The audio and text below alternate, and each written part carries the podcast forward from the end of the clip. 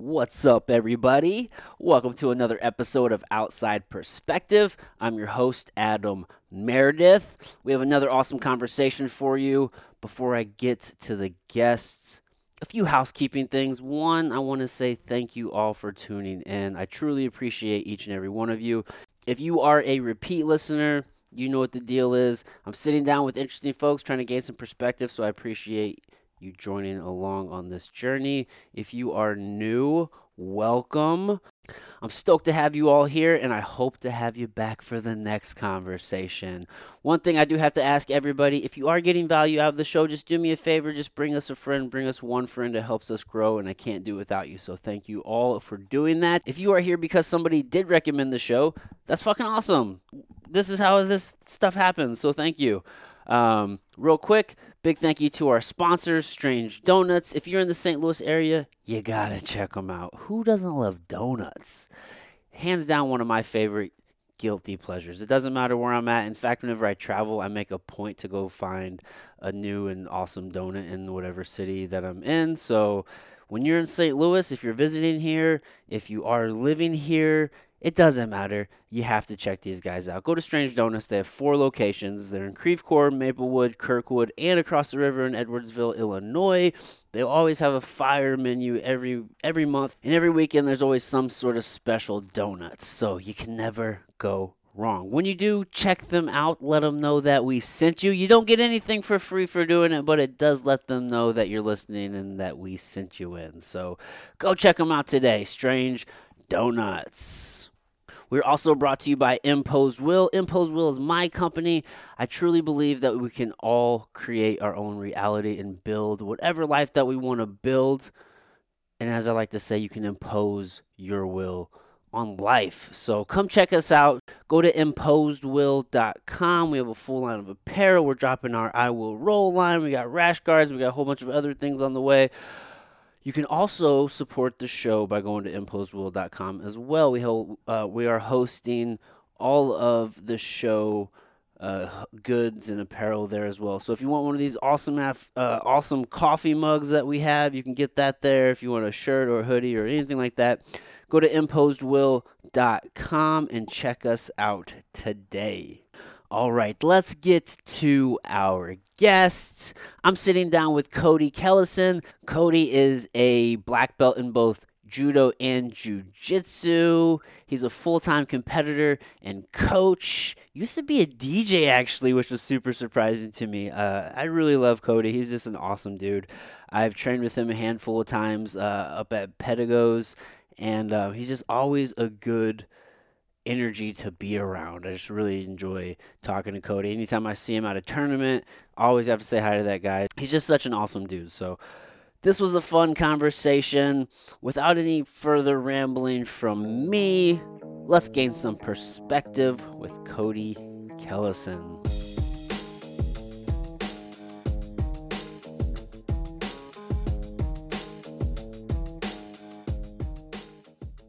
So that's what I'm trying to get better at, Cody. I feel it, dude. Dude, you were in the radio? You did radio? Yeah, so like I I DJ'd uh for like a really popular strip club where I'm at and we had our own block of radio show. Oh So every week I would go do the radio show. That's cool. Yeah, it was wild. Whoa. How long was that? Uh I DJ'd from literally the day I graduated high school.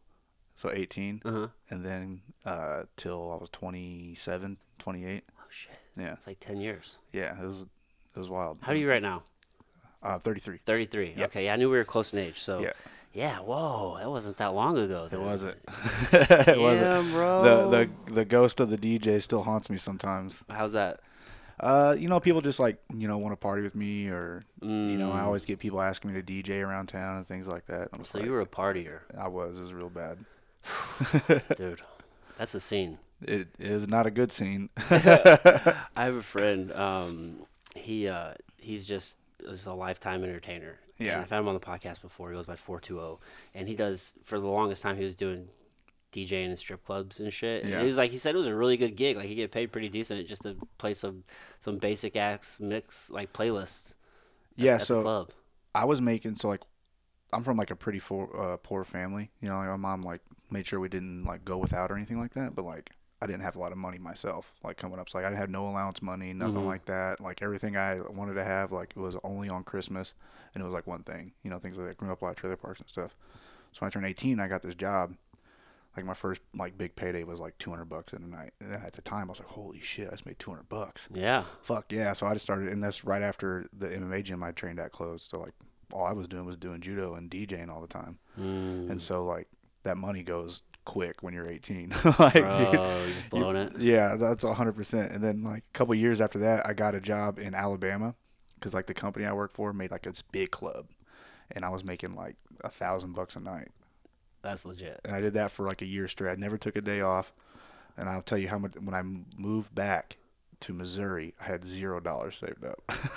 it was terrible. What Yeah, did you spend Everything, on, everything. bro? You well, you had a hell of a time then, right? Yeah, you can't give a 19, 20 year old that much money with zero supervision. Yeah. like I had like the nicest apartment with nothing in it. I had for whatever reason I had that apartment. I had like I just bought a brand new car, just taking my friends out, blowing money constantly. Like I'll pay for everything. Don't worry about it. What kind of car was it? it was a Honda Civic. Okay, you tricked it out. No, You I just- it didn't. was just nice. It was I new. didn't. I, yeah, so like I saw it at a car lot and I you needed. had that money. I saw, I saw it at a car lot and I was like, it was like a used, it was a used one. I went to the car. I was like, hey, how much is this? And He was like four thousand. I was like. Well, you're smart enough to buy cash. yeah.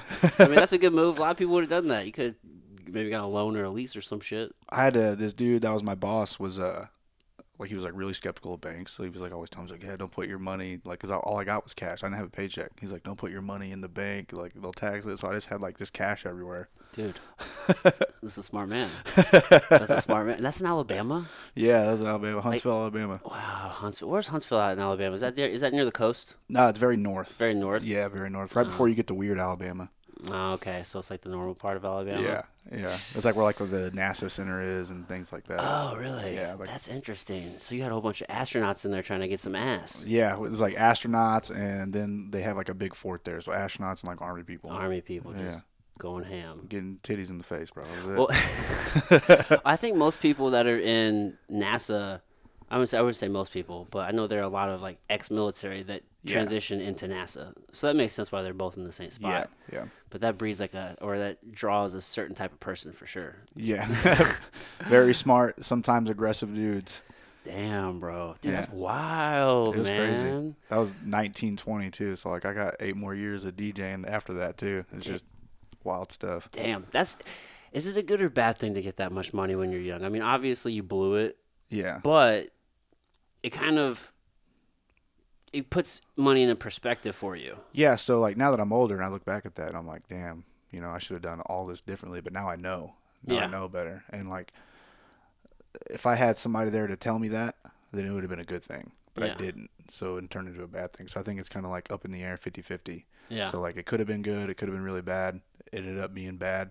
you know well, what I most mean? people spend that on like college yeah, and just end up with debt yeah, and don't Exactly. and don't even have anything really to show for it. Yeah. So I mean, you have a degree, but if it doesn't help you get a job or yeah, which is up in the air right now. If that which is for most people, really. Yeah. I mean, so Depending really, on, depending on what degree you go into, you don't really have a job when you get out. So even if you think you got like a, a semi decent degree, let's just say you got, uh, and I have this degree, so a, a business administration degree, Yeah. very fucking generic. And sure, maybe you get some some general business ideas, which is cool, but that doesn't really give you a foundation to be like, hey, hire me. yeah, that's the that's the problem with like when people go straight to college and then you immediately go looking for a job. Like, oh, do you have any world experience? You're like, no, I've been in fucking college this fucking whole time. They're like, Like- oh, well, you know, yeah, it's like I can't hire you. You don't have ten years of experience in the last four years of your life. Yeah, man. you went and learned everything, but you know, yeah, fuck that. but you did it. You made money. You Yeah. got some experience. You blew it all. Blew it all, 100%. But at least you're not in the hole. Yeah, yeah, that's true. And uh, I went to college for a little bit too, but like it was all scholarship based and like grant based, um, so I don't have to owe any money back to that. So that's a plus too. But yeah, the the making that much money, which in retrospect, like it wasn't a lot of money. Like it was not like I was making like a million dollars a year or anything like that. It was probably upwards of like a hundred thousand. And so like, but to a 19 year old kid, that's a lot of fucking money. Dude, six figures is decent for like an Yeah. adult adult. Uh, yeah, yeah. And so when you give 19 year old Cody a bunch of money and all he's doing is partying all the time, it's just. I mean, I, I think the only thing I had over was that car, which I don't have anymore, and some Ray Bans that my buddy lost swimming. That was like the only thing I had left over from all that. That's that so was, That was it. But does that give does that make it easier you think to pursue what you do now? I think so, um, because I am not in a money making field.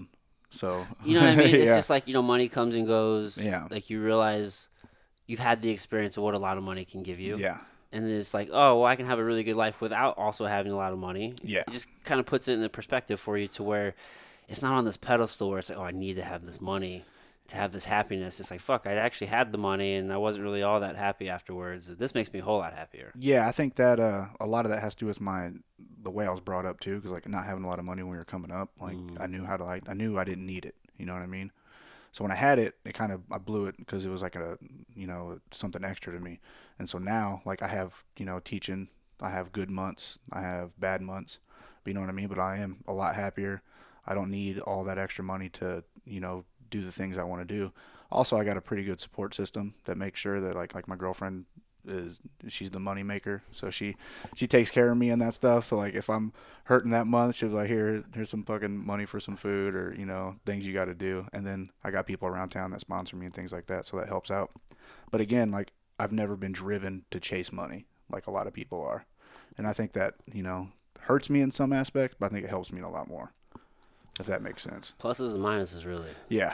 yeah. Like I don't need a I don't like I like awesome cars, uh, but I don't need one all the time to drive. I don't need like a bunch of designer clothes. I don't need fancy food. I do like fancy food, but like I don't need it all the time. Yeah. And I'm pretty I'm pretty like a nuts and bolts kind of guy when it comes to how I live every day. So I don't need like that money I was making back then. Yeah. Just the basics. yeah, yeah. Oh man, yeah. Life's probably a whole lot different now, right? I mean, you're teaching full time. Yeah, way different. I mean, you you teach the kids class right down Yeah. down in C. In, I say as I say SEMO, Yeah, yeah. but you're in Cape, right? Down yeah. in Cape, right? Cape Girardeau, Jackson Gracie area. You, you teach the mm-hmm. kids class Yes. I teach the four to six year olds every day, and then I teach our like our competition class, and I teach a couple of the adult classes too. Yeah, you got a lot of patience. Yeah, well, like I just talk sternly to the kids. I'm like, hey, don't do that, Yeah, and they kind of look at me weird. I'm like, go run or something. I helped with the kids class for probably four years when my kids were in it, yeah, and uh, some kids just have a better sense of their body and how to use it, yeah, and some kids just have no idea. yeah. Well, it's same like You see that with adults too. yeah, but- adults like you get some athletes in there, and then you know they'll, they get everything first try. Then you get some dude that's not an athlete, and he kind of like stumbles through it. And the kids are the same. Yeah, yeah. Except sometimes with certain things, like the kids just aren't physically big enough to do them. Yeah. You know what I mean? It's like, hey, grab this lapel, or like, it's like I can't. They can't like get a good grip on the Yeah. lapel, or whatever. They always do like the I call it like the toilet paper grip. They grab things That- like they're grabbing toilet paper. And I'm like, hey man, you gotta like actually grab that thing. Grip that shit. I think one thing that helps me, um, this is gonna sound terrible, but a guy told me that trained he trained my dog. He's like, you gotta get the dog tired. That way, like it will sit and learn. And I was like, I'm gonna apply that to these four year olds. So I make them run for like five minutes, and I just wear them out the very first part of class, and they sit there and they pay attention. And I'm like, okay, this works. Like it sounds terrible, like yeah, I train them like I train a dog, but but it works. the the principles apply. Uh, yeah, So you just get them real tired. yeah, I get them like huffing and puffing, and you know we do like the warm up, and then we do like the little like line drills, like down the line drills, and then I make them spar, and then mm-hmm. by that the class has been going on for like 20 minutes, and they've been doing like a 20 minute warm up, and I'm like, all right, cool. Now the next 30 minutes we can spend looking at technique and getting you guys real in technique without you guys having crazy amounts of energy to like want to run around all the time. So you'll have them spar and roll before you teach them technique. Yep. Yep. Oh, that's a good move. Wear them out, yeah, That's a real good move. yeah, Because then, then, honestly, that's what they want to do anyway, yeah, right? I mean, most kids, they're in their horse playing, grabbing ass, yeah. jumping around. So you give them that opportunity to get all the energy out, hmm and then you actually teach them something. Yeah. You're smart motherfucker. I wish it was. I wish I could take credit for it, but that's all like like watching Brian run kids class do the same thing. So Yeah. I was like, oh, okay, this makes sense. Brian's a good mentor. Yeah, he is. He Dude, is. I was uh the first time. I, this is the my first memory of Brian. I was uh I was refing at a Fuji. Yeah. and I think it was it was, it was a kids thing. I, I- I made a bad call. I um I fucking I gave somebody two points for a sweep, but it was I think they were in mount. It was like an upa, so it wasn't. An Oh, they sweep. rolled over from the mount. Yeah. Yeah. and so it was the other kid against your guys' kid. Yeah. And uh, but your guys' kid won anyway. It was like pretty handily. Yeah. I think that kid only had those two points that I fucked up on. and then Brian was like, "Hey man, just just so you know, it's like that wasn't that wasn't a sweep. Like like you have to retain guard before there can be like a sweep or some shit like that." And I just kind of looked at him like, "Yeah, I didn't know who he was." Yeah. I was like, "Yeah, okay." Just like kind of like brush. He's like, no, no. Like, he's like, he's like, I'm not trying to be a dick. Like, I'm just telling you. He's like, he like goes, I go, I goes, I'm one of the owners of the tournament. He goes, I just wanted you to know so that way you don't do that in the future. And I go, oh, okay. Like, I appreciate it because Yeah. the thing is, man, refing's fucking hard. It is. I And- hate refing. I don't do it anymore. I won't do it anymore either because so many people will just come up and just start talking shit. Yeah. They don't even for no reason. I had this one chick. I'll, I'm gonna get, I'll get off my soapbox in just a second. I, probably the same tournament or maybe a different tournament. I had this one chick coach who came up to me and was like, um, her person just lost because their student got mounted, and the person basically sat and mount that whole time. yeah. And she's like, hey, you know, they, that was stalling out. Like, you should have called that. I'm like, uh, no, that was a very dominant position, and he can work there. And uh, no, that wasn't stalling. So she's like, well, you know, I'm, I'm also a ref, and uh, and you know that that was. I just brushed her off like I do everybody else. Yeah. And then maybe two matches later, three matches later, her student won the exact same way. it didn't say shit. Yeah, of I just course look- not. just look. I'm like, okay, exactly. But dude, refing's fucking hard. When I first moved back from Florida and I started doing jiu-jitsu full time, I was making like scratch money, dude. Like it was like not nothing livable at all. So me and Brian would go to the and ref these tournaments all the time. And I fucking hated it all the time, dude. I got guys like, "Where's the side control points?" And I'm like, "You know, you don't get points for side control, bro." like, like I'd have like like legit world champions arguing with me about rules, and I'm like, "You know the rules, man. You know them, Yeah, you just want your guy to get points." but they'll use their position to to try to trick you yes, yeah. And I'm like, or I'll like, I'll like, like you know, refing kids, like you'll stop the arm bar when the arm is straight. Like, oh, my kid didn't tap. I'm like, yeah, because he's a dummy. That's why I'm here, so he doesn't get his arm broke. Mm-hmm. I was like, you'd rather your student gets his arm broke than me step in and stop a match. Bro, Yeah. it was over. Come on, dude, it's just a local it's tournament. No, it's not that Who serious. cares? It's kids, man. Who cares? Or like they'll be like like people like that coach kids really aggressively. I would stop and be like, dude, you can't tell this other kid they suck. They're four years old. like, like, oh that kid's that kid's got nothing for you. They suck. you can do whatever you want. I'll stop. Like, dude, calm down. It's not that serious. Yeah, these are kids. They're gonna go home and watch cartoons after this and not remember this. But if you scream obscenities at them, they're gonna remember that forever. and They're not gonna do jujitsu anymore. It's bad. I was at a wrestling tournament this year. All Is- the wrestling parents are the worst. Dude. Wrestling parents are the worst, which is one of the reasons it took me a while to put my kid into wrestling. I got like I put my kids in jujitsu first. I'm like, oh, we can get into grappling. It's a little bit more relaxed, laid back, and then we'll do wrestling. And uh, and honestly, this one wasn't super terrible compared to what I've seen in the past. Yeah. But uh, this this kid got pinned by this other kid, and the coach was like, "Good job, you just got pinned by a chump." like, like they're they haven't even shook hands yet or raised the kid. Like you have to shake this other kid's hand. You just called him like a chump, and Yeah. like, like, like, didn't even didn't even whisper it to him. Just yelled it out on the mat. just yelled it immediately. He's like, "Yep, go shake his hand. You just got pinned by a chump." I'm just like, "All right, guy. Like seriously." what does that say about the kid that just got pinned? Exactly. You got to come coach on, this kid now. Come on now. Like, why are we yelling this right now to to the kids right there? Let's not be that big of a dick, but it could, it could be worse. Yeah, Jordan Burroughs had a, a good post about that. Like, it got viral not that long ago. I don't know when he actually posted it, but it said something about like no college recruiters are watching your seven year old wrestle. Who cares? Yeah. And I was like, that's a fair point, dude. It's a great point. Yeah, you can put that across all sports for kids. Just let them have fun. That's why they're there. They think it's fun. And when you start doing things like that or forcing, I see it a lot in jiu-jitsu where parents force their kids to compete. Mm-hmm. They don't want to. They want there to hang out with their friends. And they learn some cool chokes, whatever. But when they force the kids to compete, they start hating jiu-jitsu and it pushes them away. Yeah. I'm like, what are you doing, man? I'm like, that's that's not the way to do things. So Mhm. I think like Jordan saying Jordan Burroughs saying something like that, like really opened a lot of people's eyes. They're like, hey, they're kids. Yeah. Let them go out there. Let they want to have social hour. Let them have social hour. Who cares? For real. I mean, you get a lot of benefit just being in the space. Yes. You know what I mean? It's Yeah. not about being a world champion at that age. It's not. It's not, and it doesn't have to be either. Like you know what I mean? Like, I have a lot of kids that do compete and they do very well, and I also have a lot of kids that didn't. they don't. They're like yellow belts and like, you know, like they got good jujitsu, but like you wouldn't know that at the gym because they're just there to see their friends, hang out with their friends, goof around a little bit, which is fine. That's all it needs to be for a kid. You know Mhm. what I mean? Even an adult. Same thing with adults. I have this conversation all the time with people. It's like when you try to make jujitsu something that it's not, or anything for that matter that you don't want it to be, it's just going to ruin the experience for you. It's true. Yeah. So just let it let it be what you want it to be, and don't let anybody like try to force you into something else, because that's just that's not you. That's not you know they're not living your experience. You're not living theirs. It doesn't have to be the same thing for everybody. So if you apply that to kids, you can apply that to adults, and then everybody just get along a lot better. I think. No more drama in the Uh, community, Yeah. Well, I doubt that. That'd be that'd be nice though. wouldn't it? That'd be great. oh shit, that'd be really nice. Yeah. But my associate is better than yours, so I'm could- pretty lucky We that never have peace. I think Brian's like the only person in jiu-jitsu that everybody likes. Brian's a great guy. Yeah, everybody loves Brian. And like I told him that one day, he's like, "No, not everybody likes me." I'm like, "Who doesn't?" He goes, "I don't know." I'm like, "Exactly." Well, we're all the bad guy in someone's story. yeah, that's but, true. But fuck that guy. Yeah, yeah. Like Shit, bro. I know a lot of people don't like me, but like I'm like, well, I'm under Brian, so everybody likes Brian, so it evens out. I works can, out. I can be the bad guy for Brian. That works. Did you start under Brian? Yeah. Um. So I started jujitsu when I was 23, 24. I was already. I had just gotten my, or I was right before I got my black belt in judo.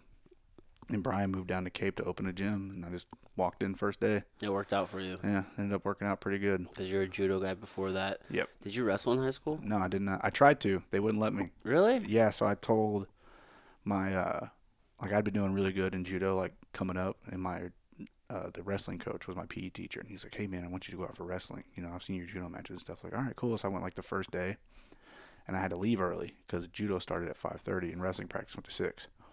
And I was like, "Hey, I gotta go," and he was like, "He's like, what do you mean you gotta go?" I was like, "I got, I got judo practice, man. I'm like, right now. Uh, it's two times a week. I gotta leave early." He's like, "You can't leave early," and I'm like. Well, Mm. dude, Had, one of these is not going to work. So I just told him, I was like, if I can't leave her, I'm not going to wrestle. I'm just going to keep doing judo, Mm. which good idea, bad idea. I could have not done judo the the other day, I guess, but it worked it worked out for me in the long run. Yeah, I mean, could have been worse. Yeah, it could have been worse. One had to give, and you chose wrestling, or you chose judo yeah. over wrestling. Yeah, which you know, like my judo coach had a big impact on my life, so I feel like I made the right choice. Yeah, I still wish that coach would have let me wrestle because I could have used it. yeah. Well, yeah, I get both sides of that, in, in in the sense of, all right, if you're leaving early, you're still doing something, Yeah. which is going to help with wrestling, yeah. maybe. I don't know how much it transfers over, to be honest with you. There's a lot of a lot of stuff that does, um, especially like the style I do. I do a lot of foot sweeps and like body body grabs and things like that. So I don't I didn't really do a lot of like crazy big throws with the gi hmm because I wasn't an explosive kid. So I had to like do more tricky stuff. Um, so that still carries over for me. I do like foot sweeps and things like that. But all the other stuff like the I think just mat time helps. You know what I mean? Yeah. Especially at a young age. And also, if I'm a head wrestling coach of a high school team, I'm like, no, you need to be here always. Yeah. Like, you're on the Like, team. uh, You got to do all the team stuff. Like I got his I got his point. Like you probably know like the last 30 minutes of a wrestling practice is probably the hardest. Very hard. So if I'm missing that, you're missing a very I'm missing that part. like one There's a lot of like team building during that time yeah, too. Yeah, so I get I get his standpoint of it. You know, I just you know I didn't want to quit judo. so- Yeah. And I didn't choice you do- made. So only only class I would have been able to make would be like the Sunday night class, and so I just didn't want to miss that. So, Yeah, you're just all in on judo. yeah, yeah. So you know, worked out in the long run, but you know, I got I got where he coming from too. Yeah. You know, you can't can't look like you're showing favoritism, especially to like a freshman in high school. Like Yeah. like why does the freshman get to leave early and we all got to stay here and die for the last thirty minutes? Yeah. I respect it. I Yeah. can respect it. Well, you do a shit ton of wrestling now. I do. I do. I was I was a a lot like a big like I don't need to wrestle type guy um, for a long time. Like, Really? Like my purple brown belt years, and then COVID happened, and the only place I could train was Mount Vernon with PSF guys, and so this was right after the show, like the first season of that show finished filming. So I was going up there because like everybody lived there, so like I knew like hey you guys are gonna be at the gym because you fucking live there. hmm So I'd walk in, they're all doing no-gi all the time. So I had to wrestle. You know, I had to learn how to wrestle no choice. pretty fast. They do a lot of wrestling there. Yes, yeah. And then once I started getting good at it, or better at it, I'm still not that good at it, but I started getting better. I was like, oh, this helps all the time. This Mhm. is great. Yeah. I should have been doing this way before then. Yeah, dude. Wrestling changed my life. Yeah. it did to me too, for real. Like now, like um, I don't feel like I get blown off the mats by any wrestler that comes in. Like we had this kid come in from he had like a full ride to Ohio State wrestling, and he just like he did like wrestle for like a year there, and decided he wanted to choose his PhD, so he moved back home. But he came in, he's like 20 years old, still wrestles, Mm, and like in the gi, I kind of fucked him up a little bit. I'm sure you did. And I was like, oh, dude, Ben. He's like, I can't wrestle with you at all. And I was like, oh, you know, I wrestle with some really good dudes, you know, things like that. And I was like, but if like a straight wrestling match, you're gonna kill me. But I was like, but now I can use the wrestling I've learned from my jujitsu and Mhm. keep points from being scored on me, things like that. So it really helps. I don't feel like I'm getting blown out of the room anymore, except for like Pixley or something. He's exceptional. though. Yeah, yeah, or Andrew, Pixley Andrew, and then you fucking hulked my ass up one day, and I was like, that was terrible. Dude, I think one, you caught me in a fucking guillotine one time. And I should I didn't tap quick enough, and it fucked up my neck for like a week. Well, I'm sorry, man. No, I it's didn't your it. fault. It's it's a it's a lesson for me to always tap with a guillotine. It's never fucking worth it. Yeah. It's such a pussy ass joint, your neck. Yeah. when someone catches that shit, like okay, yeah, I can probably fight through it, but if you strain all those muscles, they're such small Oh, muscles. yeah, it's dude, so easy to strain. Anytime I ever have a serious neck issue, is because I just it's like why did I not tap sooner? It's Yeah. stupid shit. But it's hard to wrestle I think the- on those mats. I think the week before that, you got double unders on me and chucked me up on your shoulder and just took me down. I was like, man, I feel like a baby now. I might have. I might have. I was up there a lot that Yeah. last summer. yeah, dude, you just like chucked me up in the air and like caught me and put me down. I was like, fuck. I was like, hell yeah, dude. That's funny. That's funny, dude.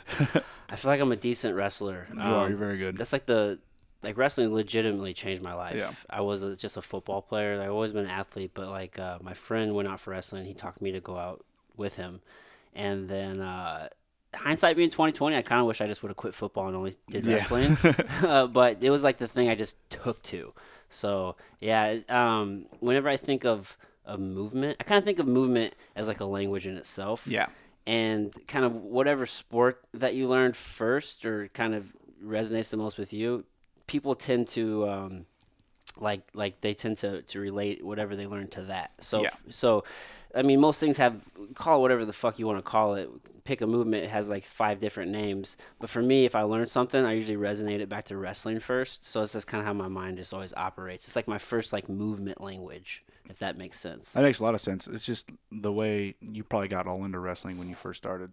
Mhm. And so, like, you made those, like, big, like, mental leaps with a lot of the wrestling stuff. And now it's just easy to go back to. It makes sense. Yeah, pretty much. Yeah. Yeah. I'm just all in on it. So, but wrestling up there with those guys is so different in that you have no grip.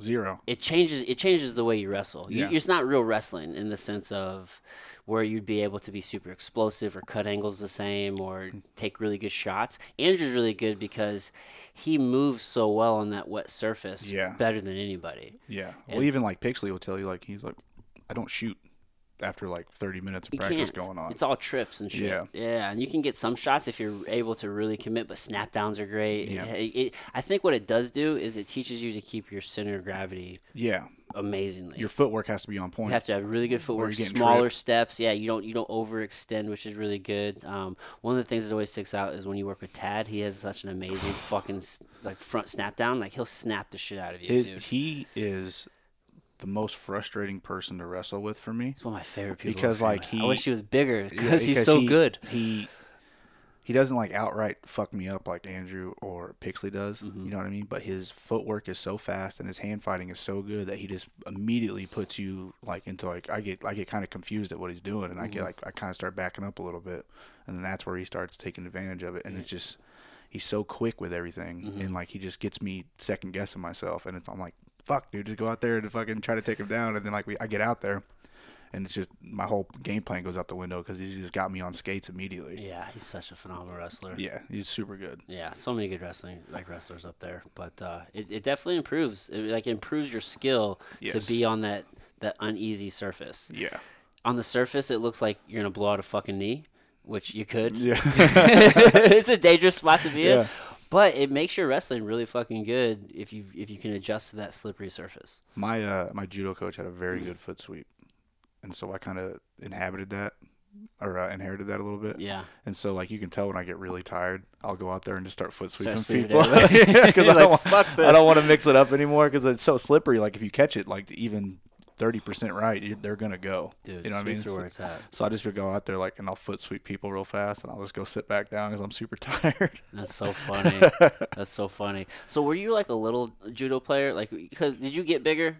Yeah, so I went through a growth spurt when I was like 18. Like Okay. I was probably like when I back when I was fighting MMA when I was like a senior in high school. I fought 155 and I walked around at like 160. Yeah. So when you were a kid, you're a little guy. yeah, I was like five seven, five eight as a senior. And then when I graduated, um, I kind of went through this growth spurt where I like I got the height I am now and like walk around like 180. Mm. And so when I was competing at like 18 years old, I went from like the little weight class and then to like the big weight class. And I didn't want to cut weight anymore, so I just started fighting like big dudes.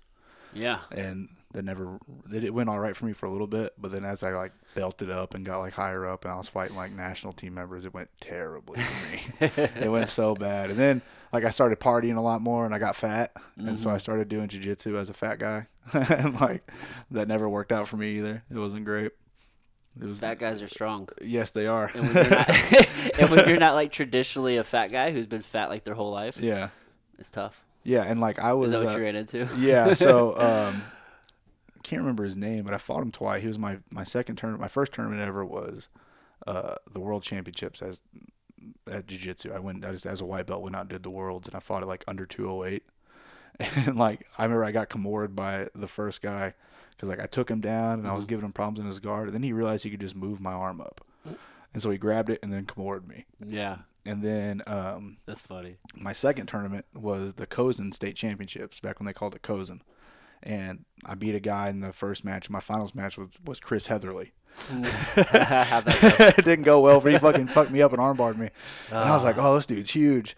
And then as a blue belt, I had another uh, the state championship again, like a couple years later, and my finals match again was Chris Heatherly, and he just fucked me up again. he's such a phenomenal wrestler. Yeah, and uh, I think uh, I think it was JW. He's like, man, you need to get your life together. And like, you can go down to like middleweight or something. He's like, you can't be fucking with these huge wrestler dudes. And I was Yeah. like, nah, it'll be all right. And then it wasn't until like when I got my life together that I fucking started like competing at the weight class I belong in. That's so funny. Yeah, yeah. Chris Heatherly gave me some ass whoopings in my early days.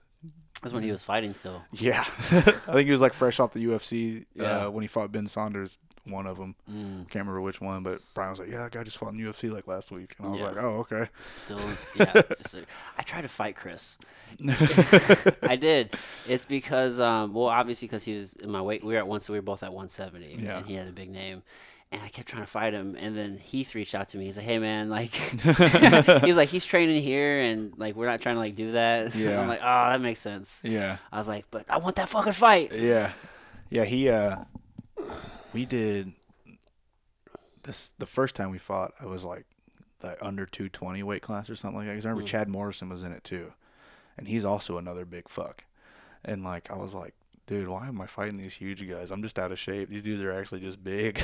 yeah, but he's like a really good athlete. yeah, He like Chris Yeah. is. yeah. He's super good. That's the that's the issue with heavyweights. You don't know what you're gonna run into. You could run into a heavyweight who's just super athletic and strong and can move, or you can run into just like a sloppy Yeah, heavyweight. and like they never look that way either. Like even like a guy that's like tall and jacked and a heavyweight, he could still be a bad athlete. yeah, He's just strong. he's just strong. Or you big. get like a Daniel Cormier type guy, where you're like, oh. I'm gonna kill this dude, and then he's just the best athlete in the room. You just don't even know it, yeah, and it's terrifying. yeah. I hate heavyweight. But you're a middleweight now, though, right? Yeah, middleweight now. Middleweight now. I might go.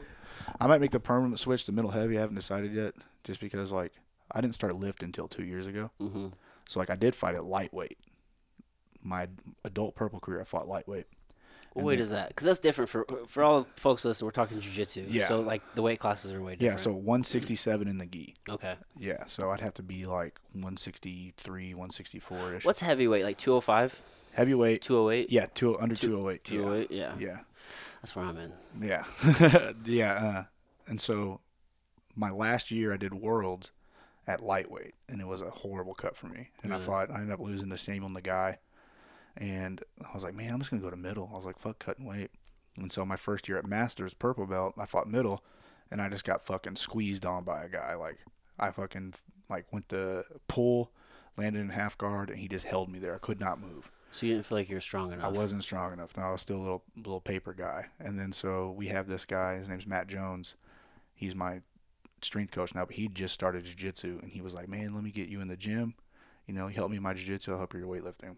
And then I started like getting bigger, getting bigger, getting bigger to where I was walking around at like 75. I didn't have to cut weight from middleweight. And then I got to like 187. And then I did the brown belt pans and I just ragdolled everybody. I was like, oh, this is way better. Mhm. This is fucking, this is the shit. I was like, this is cool as hell. And uh, I won pans and then I did really good. I got second at Master Worlds. And same thing, I just felt like just way stronger than everybody. And I was like, oh, okay. Weightlifting does make a difference. Mhm. And then that guy just won worlds at blue belt, and uh, same thing. Like he would just, you know, like, oh, I'm gonna take you down. I'm gonna pass your half guard and mount. You're not gonna move. And so, that guy being your yeah, my strength your coach. strength- okay, yeah, yeah, So he won worlds at blue, and just, you know, went out like I think he did under 220. And he's a fucking giant, dude. He's like a former strongman. Fucking like the first time I ever lifted with him, he put like he got we were doing deadlifts and he put 45s until he couldn't put any more 45s on the bar like maxed them out and just repped them like 10 times and i was like what the fuck is going on dude. and so he comes out at worlds this year just does like like trip takedowns to everybody lands in their half guard passes them out and like that no one could stop him and uh, so it worked out for both of us that way but yeah i think uh, but now that i'm still lifting like that now i'm walking around at like 95 hmm and getting a middleweight's coming not a chore but it's like uh, kind of sucks a little bit Yeah, because you're about my size. Because I'm like 205. yeah So you're close to my size. yeah so I, I walk around like at like 95 94 So why not do medium heavy? that's that's what i'm saying i think i might make the permanent switch to medium heavy because i did it at uh, miami What is medium heavy? uh, under 94 Under 94. Yeah. Yeah. And you you took third in Miami. yeah yeah so i went miami I, in the semifinals i lost to a really good dude uh, he's a world champion hmm but I felt really good with him. We had a close match, and I was like, eh, I might make the permanent switch and like Yeah. just not have to worry about cutting that what is essentially 20 pounds. Is the cut even worth it? It's not bad for me because like I eat pretty bad when I'm not getting ready for stuff. Like I'll Mhm. eat like a bunch of snacks. Like that's my problem is I snack a lot. Yeah. Like my meals are all good. Like I still eat chicken and like vegetables and stuff like that when I eat my meals. But like during the day, I'm like stopping at the gas station getting snacks, Yep. eating a lot of chips, eating a lot of candy. So when I get my shit together and I do all my cardio like I'm supposed to, it doesn't end up being that hard. I might have to cut like a pound or two the day of. Mm, But it's it's just not- like dieting down. Yeah, yeah, it's not bad. But Maintaining that healthy yeah, eating can be tough. yeah, that's the, I, what I need to do is just you know pretend like it's my job and do it anyways because it is. But but I didn't feel bad at 94 against like probably the second best dude at 94 in the world, so it was all right. So I might make the switch permanently. We'll see though. That's legit, dude. I might I might do pans at middle. I haven't signed up for pans yet. I need to. Yeah. I should probably do that today, but I haven't signed up for pans yet, and I'm gonna do it. Normally, I do all the big ones at middle, so we'll see.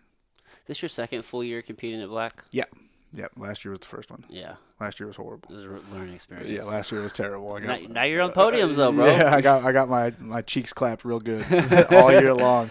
Like I won like a Fuji, like a they had like a money bracket for Fuji. I won that, but everything else I lost. yeah, it wasn't great. But I mean, you know, it's a I- jumping competition though. It's just a learning Yeah. curve. Yeah, and uh but here's the thing though, like every match I had for IBJJF, except maybe Nogi Pans, my first match was against like either the reigning or the year before was world champion. So I was just like going up against nothing but the top dudes hmm constantly. Yeah. And I was like, "Oh, okay. Well, there's where the best is. I already felt the best. It wasn't like I was getting beat by like middle of the road dudes. I was getting beat by like the best guys the Yeah. whole time. You got yeah, you got put like in pretty tough spots in the brackets. Yeah, yeah. It was- Bracketing matters. It does. It does. That's why I tell people I was like, man, if you're gonna go out and do worlds, like that first round bye matters Big time. because you're doing like five matches that day, or if you're an adult, you're doing more. Yeah, man. Sometimes when if you've had a match or two and you go against somebody who had a bye, I mean, dude, that can make all the fucking difference. dude. right. Dude, at this past Nogi Worlds, I had I- my third match was for uh, it was uh, it was the semis. Yeah. And that dude didn't have any matches up until then. and he was my third. I had that. I had that. At, I had that at uh, Master Worlds at Brown. My semifinal guy hadn't had a match all day long. I'm like, what the fuck is this? but it's just these are the breaks. yeah, man. He he was adamant that it didn't help him at all. But I was like, dude, I had two barn burners before this. This sucked. Yeah, like, I'm pretty tired right now. yeah, he like I triangled him pretty quick, and uh, we were talking after the match. He's like, yeah, you know, like I shouldn't have warmed up as much. I don't think it helped me that much. I was like, bro, I'm telling you right now, if I didn't triangle you when I did, I would have melted, and that'd have been it. that would have been over for me, dude. I had I had my first match was a really hard match, and my second match was not as hard, but like still kind of they went like four and a half minutes, five minutes. I finally got the finish, but I was like, dude, I'm wore out. like. I was out here on like I saw look at the bracket. I was like, "This is this dude's first fucking match." I was like, "What the fuck?" Yeah, that's uh that's a shitty situation to be in, but Yeah, it happens all the time. it does all the time. Par for the course with IBJJF, my Yeah. friend. The Dude, they- Speaking of the fuckery, so the dude I fought in the semifinals in Miami was an hour late, and then I knew the mat coordinator, and they were like, "He's like, yeah, I'm gonna DQ him after 20 minutes." I was like, "All right, cool." So 20 minutes goes by, he goes to DQ him, and the head ref comes over and tells him not to. And I was like, "All right, he must be here." So he comes and he, I see him. He checks his weight on the test scale. Is obviously overweight just by his facial expression. Throws his sweats back on. Goes out and runs some more. Comes back like 15 minutes later. Checks it again. Is still overweight. You can tell by his face. Comes over and gets his gi check. Jumps on the official scale, and he's over again. And the weighing guy's like, "Oh, you're over." I got to DQ you, and he won't get off the scale. Calls the head ref over. Head ref's like, "No, we got to calibrate the scale." and I'm just laughing at this point. And like the dude, so my coach in Florida is this dude named uh, Fabio Franco da Silva. Him and his coach, who's a coral belt, were over there, and they're like, "Dude, what are we doing here?" Like they're yelling at the guy in Portuguese, and the refs doing this. I'm like, I'm like, don't worry about it, man. Let him fight. I like, I don't care. Like I moved up a weight class to fight him. I want to fight him, and then so they calibrate the scale, and then they don't make him get on it again, and we just go fight. And the ring coordinator that was working, he was like, "Dude, I've never seen some shit like that in my life." And I was like, "Yeah." I was like, "It happens, dude." I was like, yeah, often. "Yeah." I was like, "It happens a lot." I was like, "This is the first time I've seen it blatantly like that, though, where it was just like in front of everybody's face." Yeah, I kind of take advantage of that now, though, to be honest, because the first time I, I ever did an IBJJF was for uh, Master Worlds Yeah. at Purple, and uh, I went, and it was the same deal. My next match, the guy had to buy the first round, and I think they called me probably within five minutes of my like my last match. I had no time to fucking recover, and uh, I fucking went up there anyway. And I was pretty tired, and I gassed out, and I lost that match. And uh, knowing what I know now, though. I should have just walked out of the fucking bullpen. Yeah. like, like laid down. I could have laid down for like thirty minutes. Here's the thing, though, like us, like they might fucking DQ us on the spot because they don't know who we are. Where this guy was an established black belt, Right. established world champion. They let him fucking do whatever. Yeah. Well, he went way overboard. But Yeah. you, can kind of, you can kind of play the game a little bit. Yeah. You know, they, they'll give you a few calls before they. Oh, sorry, I was pooping. Yeah, so- something like, hey man, what are you gonna do? Just oh yeah, I was pooping.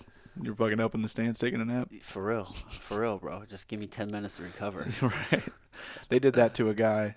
Um, I fought him at the, my semifinals match in Pans. I felt so bad for the dude because he just had like a barn burner, and he was walking back to the bullpen, and the ring coordinator grabbed him on the way and was like, "Oh, you're up." no, I'm not. and he was like, "I just fought." He goes, "No, it says right here, you're up now." And he was like, "I, I literally just went." He's like- Wow. and they're like, "Look at the time right here. Here we go." And I was looking, I was like, "Dude, I'm sorry." That's I was like, That sucks. I was like, "Fuck, bro, I'm I'm sorry." wow. No, I will say though, did you did you do world? Did you do Master Worlds this last year? No, I hurt my knee a couple weeks Oh, beforehand, so I couldn't. right, I, didn't get remember to. That's yeah. a bummer, dude. Yeah. I remember. So they were actually pretty cool. I, at least as far as because I, I did that. I got tired. I, I fucking after every match I leave the bullpen. It's a good idea. And I go fucking get my, my breath back. And uh, they they were waiting on me. I didn't know they were waiting on me. Yeah. So they just whoever's behind me, they just put that match in front of me. Oh, that was nice of them. Yeah, they just moved it like no big deal. I'm gonna start doing that now. Listen, that's my new strategy. I saw I was talking to Nick Sanders about that, and he told me he's like, "Yeah, dude, they'll call you two or three times before they disqualify you. So you got usually 15, 20 minutes. That's a good idea. So now I just use it. Now I know why these guys, these brackets, be taking forever. They just take off. Yeah, pretty much, pretty fucking much, dude. I do not hang out in that bullpen. yeah, I wouldn't either. Oh, now, if I knew that, I wouldn't have. But I did. I just be sitting there for like 30 minutes at sometimes. Bro, be, you're like, an OG. You've been like in the game looking for a around, minute now. just looking around, like where is everybody? But now I know that always runs off. That's what I'm gonna do. Well, that's what I do anyway. That's what I'm gonna do. Starting at pans. Come on. Next month at pans. You're like a full time competitor. Yeah. That's what you do. Yeah. Just got back from Miami. Yep. Fucking what? You're you at brown belt before you got before you got promoted. You won pans and worlds, right? I got second at worlds. Second at worlds. Second at worlds. But I did. I fought worlds with a broken rib.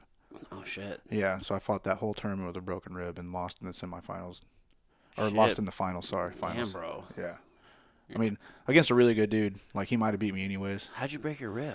Uh, I shot. So we have a 300 pound brown belt named Curtis Hackman. Mhm. He's a big, like, been wrestling his whole life, and I shot in on him, and like he came down on me kind of weird, which was I don't know why I'm shooting on a 300 pound brown belt, but that's what happened. And like it, I did like the it, like came down and like did like the accordion crunch where it does like this. So it was broken before you even went into worlds. Yeah, yeah.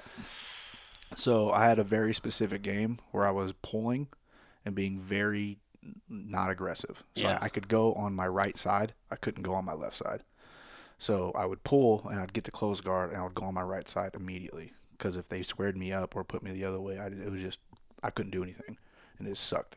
So I had a really tough match. The first guy, um, this guy Eric Rolson, super good wrestler, super good competitor. Um, I came out and pulled, and at the same time he shot, and I was like, "Oh shit!" I looked up, and the ref didn't give him points. Give was, him two. no, it didn't give Oh, him didn't two. give him didn't two. give him the two. He was actually pretty salty about it. Um, and then I almost armbarred him immediately, and then he got out of the armbar, and then I swept him from half guard to mount, but we landed out of bounds. But I, I we stayed there for like five seconds, and then the ref stood us back up and didn't give me the points. I was like, all right, we're fucking even now. yeah, yeah. Yeah, and then uh, back on the feet, um, he shot. I pulled him up, almost threw him, and then I sat back down to my close guard, and then we ended the fight me triangling him, and I had like two advantages to his none, Mhm. and that's how I won. So it was a fucking grueling, grueling match. It was tough, and then my second guy, same pretty much. I can't remember the guy's name, but it was like a similar fight where he was wanting he was wanting to grip up, do like judo takedowns, and I, I pulled on him. Had a tough match in my close guard. Almost I swept him once, I think, and then almost submitted him once. Um, and then with like a minute left, I finally got his back and choked him. And so my semifinals match, I'm coming out, and I told Brian, I was like, dude, I was like, I'm fucking dying. I haven't been able to do cardio in a month. I'm fucking dying here. He's like, you just got two more matches, man. Two more matches. I was like, this dude hadn't fucking fought yet. I was like, this dude's about to come out and put it on me. So luckily, I went out and pulled. I got a clean pull on him, and he, uh, like he was trying, he stood up and was past my guard and just landed in the triangle. And I was like, fuck yes.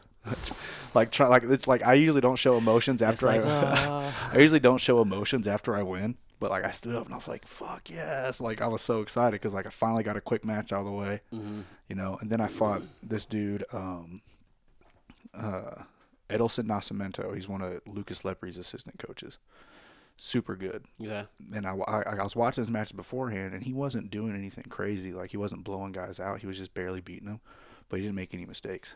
So I told Brian, and Brian was like, I might have you try takedowns. Like, bro, I don't think I, I can't do takedowns. Like, I can't, you know, like I went for a throw earlier, and I shouldn't have done that because it fucking hurt. I was like, I can't land.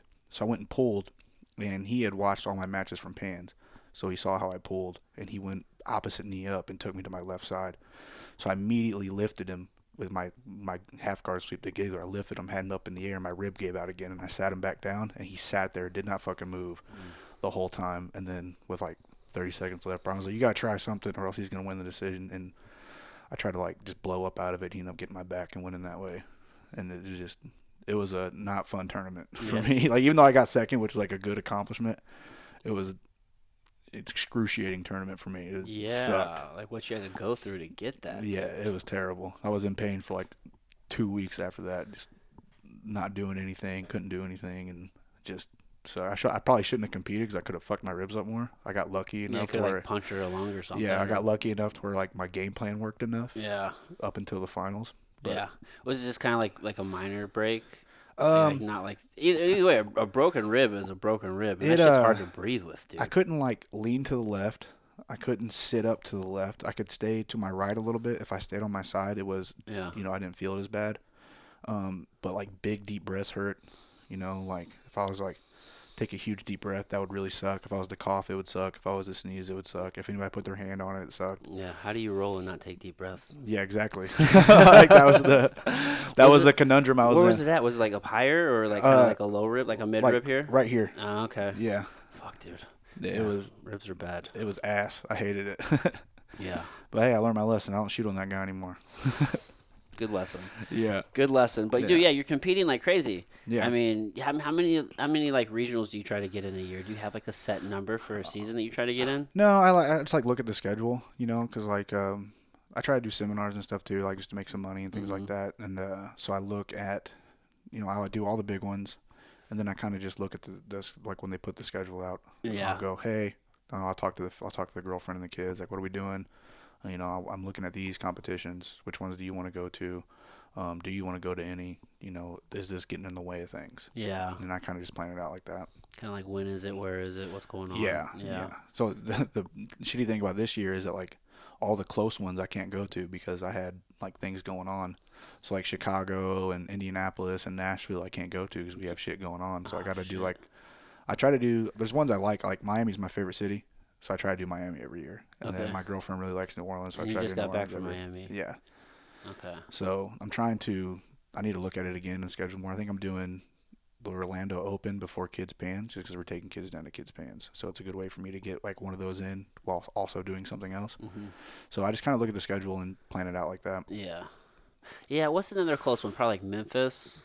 Uh, when they had they had Memphis last year. Yeah, I don't even know what's been released. Honestly, I'm so Yeah. out the loop. I haven't Yeah. even like paying attention to what's been getting like released as of late. I don't. I haven't seen anything from Memphis, but I'm thinking like what cities that they have them in that are close. So Indianapolis is this weekend, but Okay. I'm I'm cornering fighters, so I can't go. Mhm. And then Chicago is coming up, but I think I'm going to Hawaii with a guy to teach. don't they usually do Chicago twice? Yeah, yeah. So I'm not really worried about that one because I'll get to go to that one again. And then Nashville, I think Royler is at our gym, so I can't go to that one.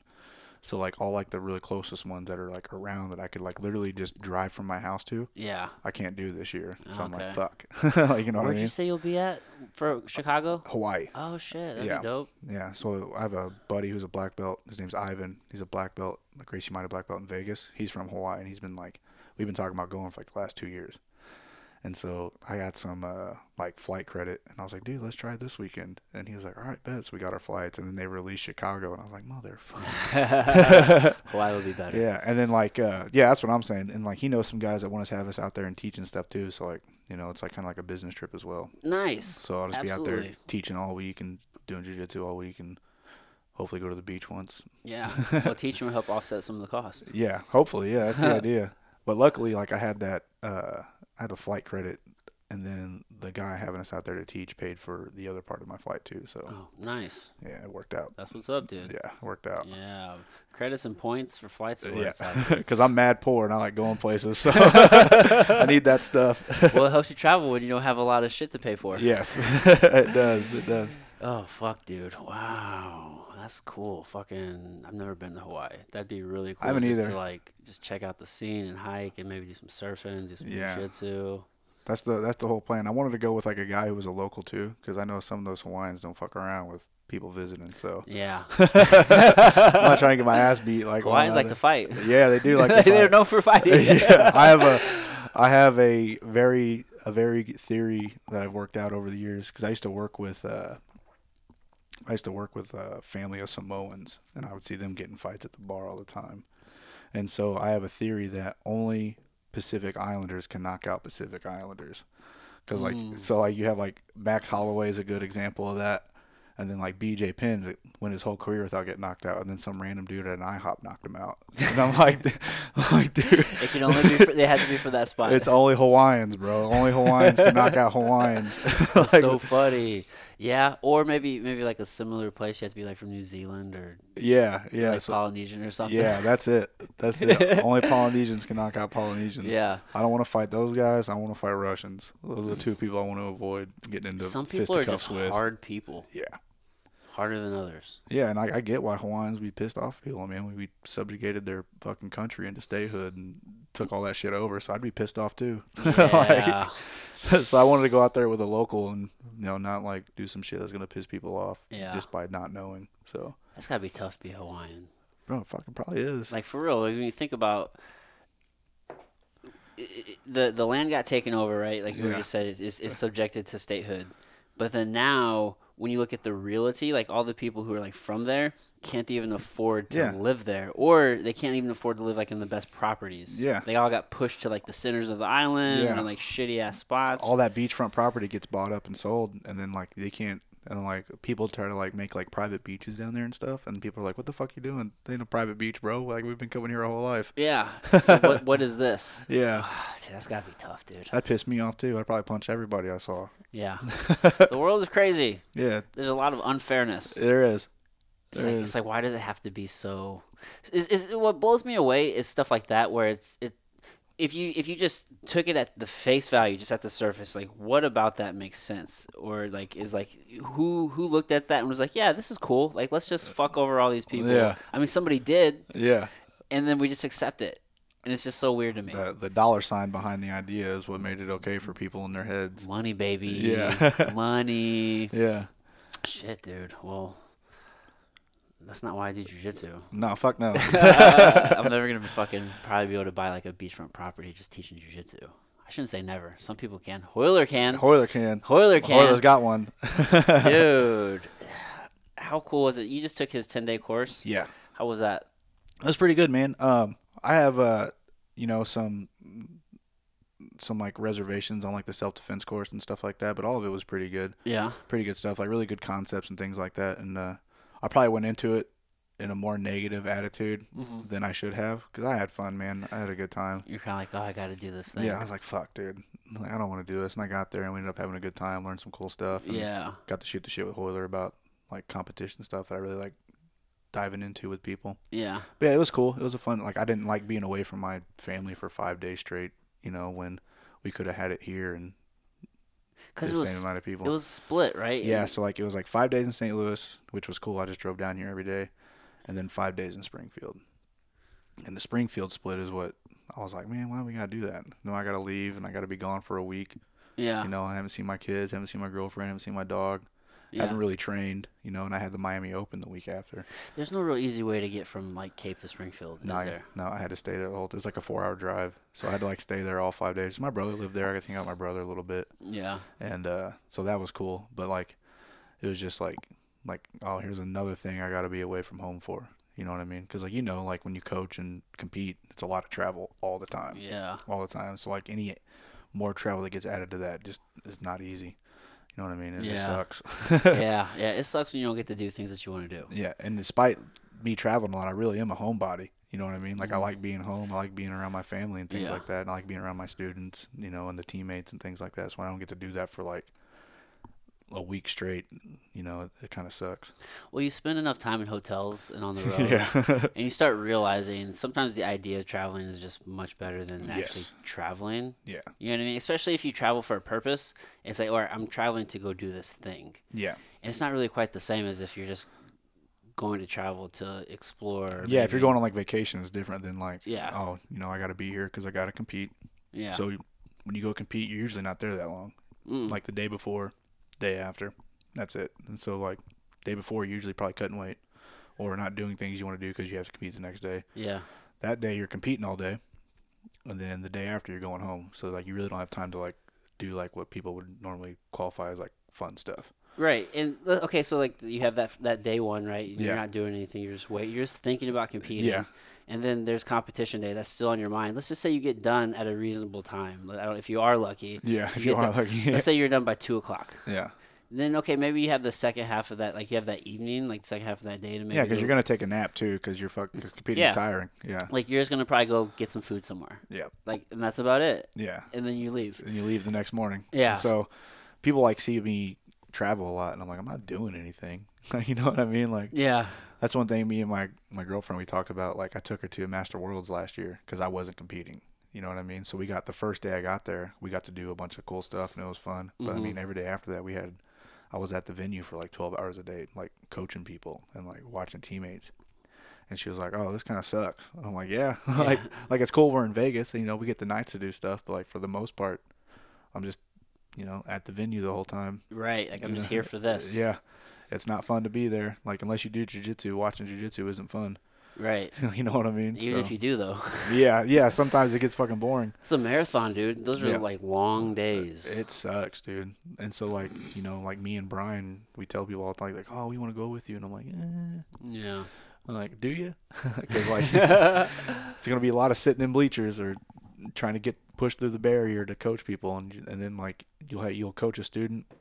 Two hours later, you got another student, and then But two you- hours later, you got another student. Yeah. But you do get to check out some like some cool restaurants usually. That's like, Yeah. that's like the best part about traveling. That's the only reason I got good at jiu-jitsu, so I can eat food I wouldn't normally get to eat. That's it. It's a good one. Yeah. I just eat In and Out Burger uh, when I go to Vegas. That's the only thing I eat that's chain restaurant wise. Really. Yeah, I love In and Out Burger. That's your shit. Yeah, but other than that, I'm always trying to go to some like crazy hole in the wall. I'm not in love with out burger. What are you doing, man? You gotta change that. I think maybe it got hyped up too much to me.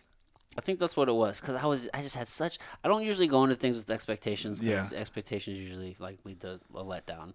So I'm like, but I heard such good things about In and Out Burger, Build it up in your head too much. dude. Every time I think it, what, it, what that's what it was because every time I would go to like I'd see it, I would never go with like whether it was where was it? It, for, it was in Vegas and then San Francisco and then um, even in Austin. I would never go in because the line was always too fucking long. Yeah. So I'm like, oh, this place has to be fucking amazing. and then I was in, I think I was in Austin, and I was like, all right, I'm not gonna be in your In and Out Burger for at least another year. So like, Yeah. I gotta fucking do this. So I fucking went in, I got it.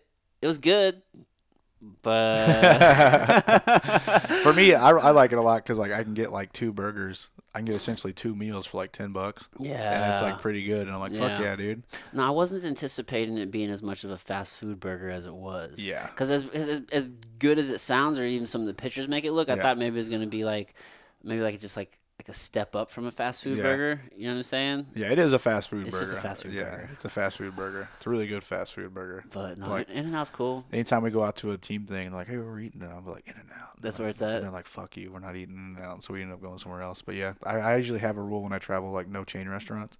Yes, because, like, same. I, I want to eat something where I don't fucking eat all the time. But the only one I break that for is In and Out. It's a regional chain restaurant, so Yeah. that's fair. Yeah. You know?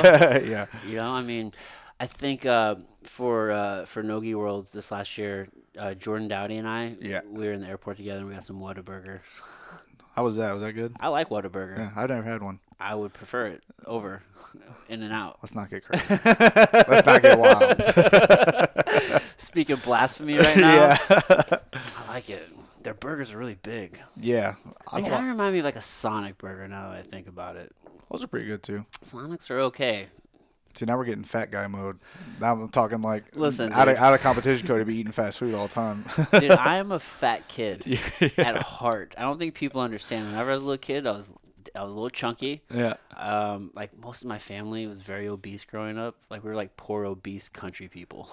I was uh I would have been the same, but I like skateboarded my whole life, so I was always active. But like I mean, I'm talking like I'm skateboarding like 12 hours a day. I'll like bum a couple dollars off somebody and get like three McChickens Yeah. or like three McDoubles and eat the shit out of those. Dude, I was terribly. I didn't know I was a fat kid. And here's the thing: I wasn't like obese, especially compared to like today's kids. yeah. But like for the time, I was definitely like, for example, in third grade, I was probably 110 pounds. Yeah. Like I was a big fucking kid. Like that's pretty obese. But I was always been super athletic. Like I didn't know I was fat. Yeah. Like I was always more athletic than all the other kids around me. Like I was faster than them. It was really weird. That was the same for me when I got older and I hit like my growth spurt, but I was still partying and eating like shit all the time. I kind of like ballooned up to like 210 pounds, but I was like, I didn't think I was fat. Like me looking at me, like looking back then now. Yeah. Like, Man, I was a fucking, I was a fucking fatty. I was out of shape. Little, little porkster, yeah, I was. like I was like that's why like I played soccer like when I was like my early 20s a lot. Like I just got with a bunch of friends played soccer all the time, and like I was like, oh, that's why that was so fucking hard. That's why I couldn't breathe. yeah. Fuck. yeah. Yeah. So I didn't know I was fat. I think I, I, I think it was between maybe like 13 and 14. I grew 13 inches in that year. Oh shit. hit a huge growth Yeah. spurt. And I kind of like thinned out Yeah, and shit. and- out. And, like it kind of then my athleticism kind of made sense for my body. But uh, yeah, I'm just a fat kid at heart, bro. Oh, me Just- too. I want all the. f- I don't have fucking self control. It's bad. There's certain things I can't have in the house. if it's in the house, I will eat it all. I'm real bad with chips. I can't open a bag of chips without finishing them. A bag is one sitting. Yes. Dude, you get like these. I don't know whether like three quarts or three pints of ice cream or whatever, like the little oval ice cream Yeah. things.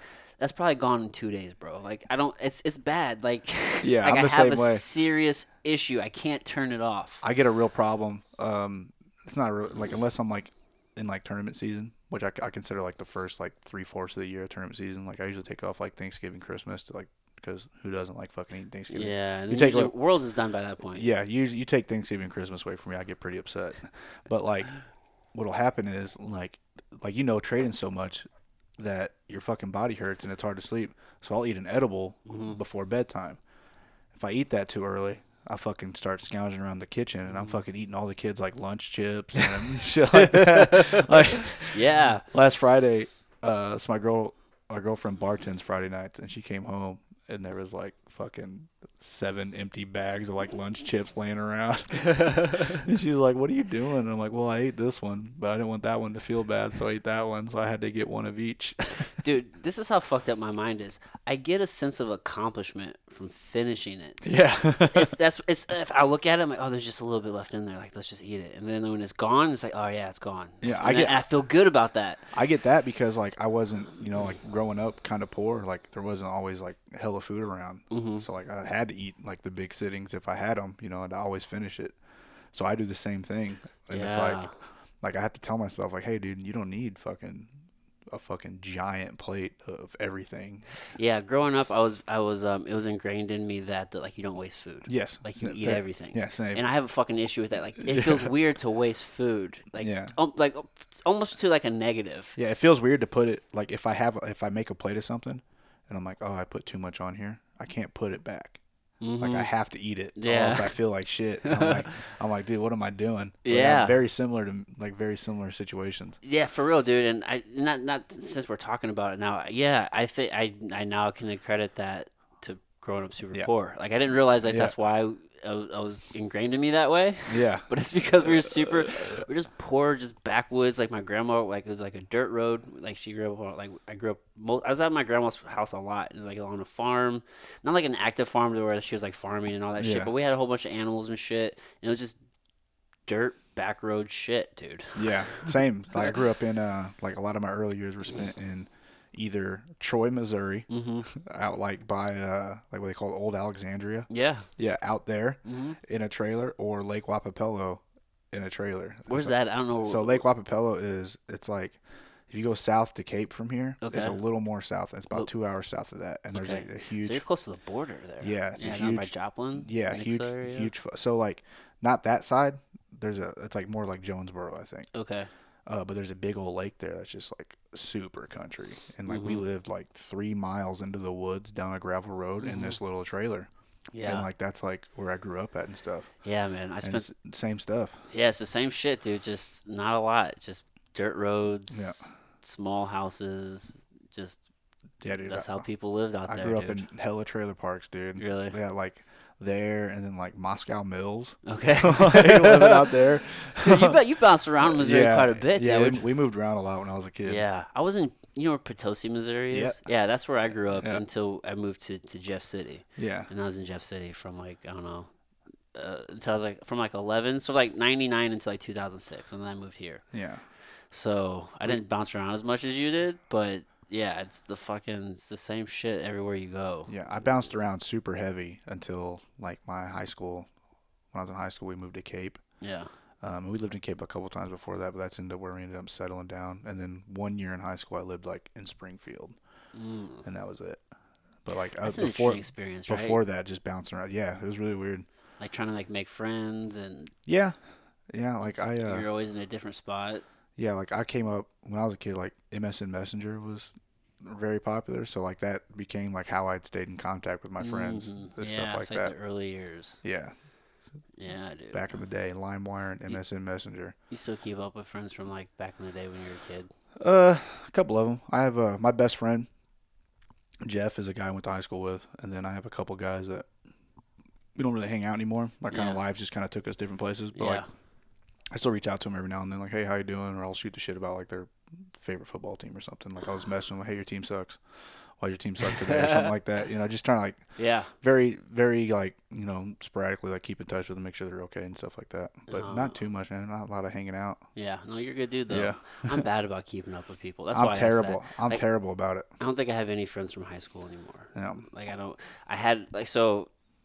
Well, I guess I shouldn't say that. So I guess my best friend growing up. I mean, but it's been outside from that one person. I but even him, I haven't talked to him in over a year. Yeah. So like that's what I say. Like I'm really bad about keeping up with people. I have like besides jiu-jitsu people because I see them every day, like two people, two of my friends that I talk to a lot. Yeah. But other than that, man, like even my own family, like I'm super bad about like keeping in touch with them and stuff like that. Same. Because it's like it's like an out of sight, out of mind kind of thing for me. You know what I mean? Yeah. So like unless they like reach out to me, like I just don't think about it. Yeah. I don't think about it. I just I just keep doing what I'm doing. Yeah. And it's like if you're not immediately involved in like this kind of thing that I'm going like like this world that I have, Yeah. and I just don't think about it. It sounds like when I talk about it, like it makes me feel bad because it sounds shitty. Yeah. But like it's just, it's not like anything on purpose. I kind of feel like, in my mind, the way I look at it is that most, I, I know not everybody's this way, but I'm just like, everybody kind of has their life Yes. and their world, Yeah. and you just operate within that. Yeah. And it's, it takes a lot of effort to kind of like go outside of that to like maintain this connection or to have this conversation Yeah. with somebody just to do it. Yeah, I'm a my mom. She moved from Cape to that that Lake Wappapello place I was talking about, like over the past I want to say two years now. hmm But like we would see each other a lot because like we lived in the same town, so I'd meet her like once a week for lunch and things like that. But when she moved, she's like, "Hey, we don't really talk that much anymore." I'm like, Yeah. "Yeah, you moved two hours away." She's like, "Come see me." I'm like, "You live two hours away." I thought that was the point of moving out there, so no one bothered you. Yeah. So like she, I can tell she gets upset about it sometimes, but like it's the same thing, man. Like I just you know get my daily routine. Yeah. And if you're not involved in the daily routine, then it kind of just goes by the wayside. And it's Ye- not on purpose or anything like that. It's just kind of like how things happen with me, especially because I get super focused on what I'm doing that day. Yeah. You know what I mean? And Yeah. you know, it sucks. Like sometimes I, I'll like not look at my phone for a little bit and like, I'll like miss a text message from my girlfriend or things like that. Even like even somebody I see every day I live with, it still happens too. Yeah. And it's like not on purpose. It just kind of happens and it sucks. Well, you're just present with like what you're doing. yeah. Yeah, I've noticed. and I guess maybe this is what I've learned is that some people are just much more just like oriented and like relationship oriented. Like Yeah. they, they want to maintain relationships no Yeah. matter like time or distance. Yeah. And I'm not nearly as good I'm at not. that. I'm, ter- I'm horrible at it, man. I'm so bad at that too. So People I like- understand. Yeah, if you're like, oh, you haven't talked to me in forever, I'm like, yeah, what's up? Yeah, but, here, but this is the thing though.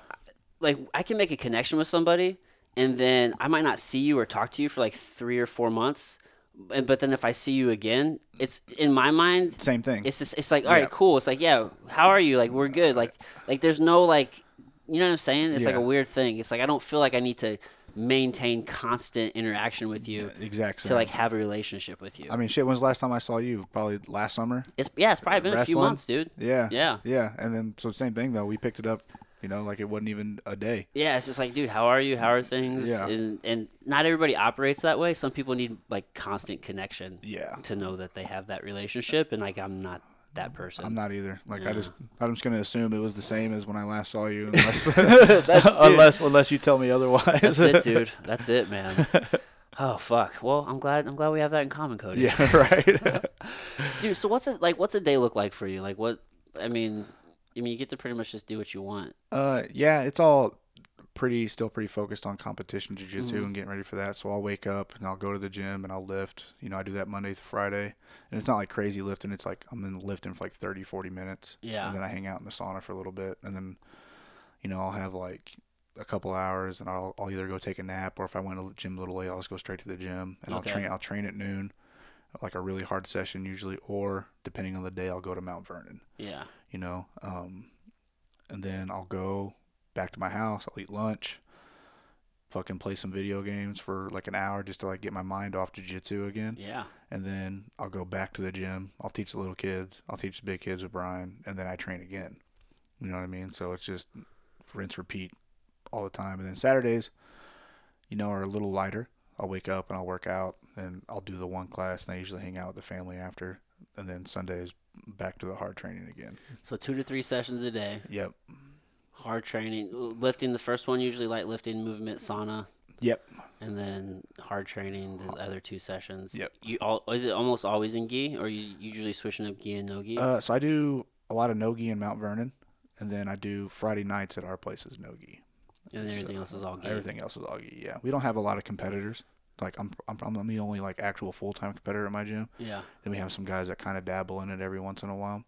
So like it's usually just you know catered to the hobbyist guy at our gym. You know what I mean? So Mhm. it's all in the gi, you know, for the most part. Yeah. And then like we have fighters, so we started the nogi class for the fighters and the guys that want to compete more often. Yeah. Yeah. So Are you having an issue finding guys that train hard enough?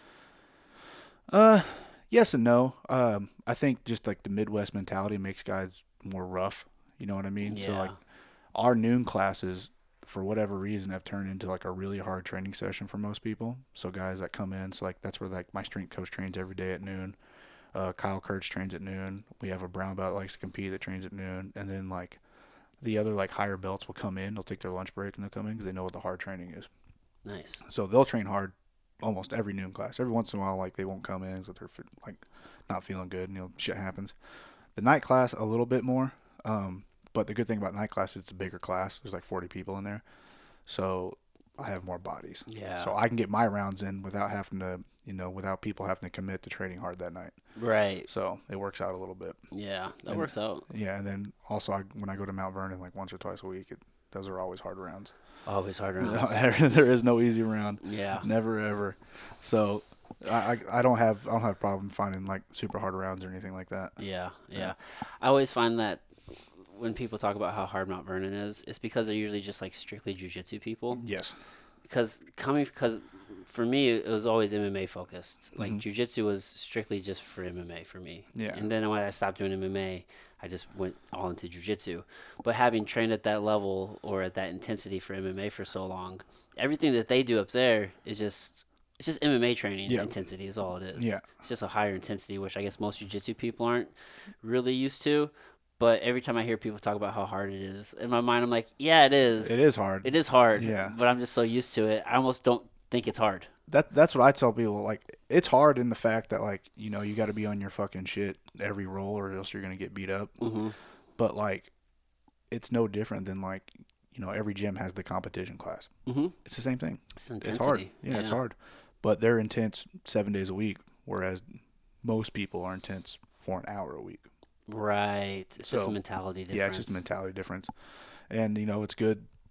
Like Heath's created that environment to where like when you go in there, you know, there is no there is no hobbyist going going in there and like getting mad that they went hard because that's what they know that to expect. Right. Whereas like my gym, for instance, if like I was to go in and be like, hey, fucking, you know, Andy from who's 46 years old and has never really trained that hard. Today you're doing 10 rounds back to back with everybody. He's gonna be like, I'll do five, and then I'll go the fuck home. It's like nope, ten. yeah, Yeah, that's true. It's just it's just what what are you getting yourself into? You gotta yeah, know it. yeah. It's just you know expectations at that point. Yeah. You know what I mean? And it helps when you have a room like Heath has made, where you have a room full of guys that have, that want the same thing. Yeah. So they want the same thing, and they're all working together to get that. Whereas, you know, like like our gym, me and Brian's gym, you have maybe you have a guy that just wants to make friends, maybe you have a guy that wants to lose weight, and you have one competitor in there that day, and then you have another guy that you know is fresh off an uh, an injury and just wants to watch. Right. You know what I mean? So like they don't want the same thing, so they're not going to train the same way. Yeah. So unless you're around people like that all the time, you're not going to be used to going like that all the time. That's true. Yep. I think what sets those guys apart from a lot of people is that they never stop rolling. No. And that's where a lot of people fuck up. Yes. Is, you know, if because you're always courteous, like, oh, I bumped into this group over here. Let me stop rolling. Let's move. Let's adjust over here. Yeah. Or you'll start rolling off the mat and then you'll stop rolling. Or you're, you're just too, you're almost like too conscious Yeah. and too courteous to everybody around you up there they just roll and they don't ever stop. They don't care if they're rolling on top of you. They don't care who's by you. Yeah. if you fuck around and you slow down for half a second to try to adjust or be like, "Oh, this is happening over yeah. here," Oh, I'm landing on somebody. Who gives a fuck? you're gonna yeah. get you're gonna get submitted. You're gonna get put in a bad position or something. Yeah. It's like never stop rolling. Yeah, that and at, at that that same situation, and then apply it to like somebody coming in to just work technique. It's not they don't do that. Like they come in and work technique at like noon, Mhm. But then like later on that night they're rolling. It's not like a guy, a hobbyist guy, was like, oh, I'm not gonna roll this week. And Right. you're like, why?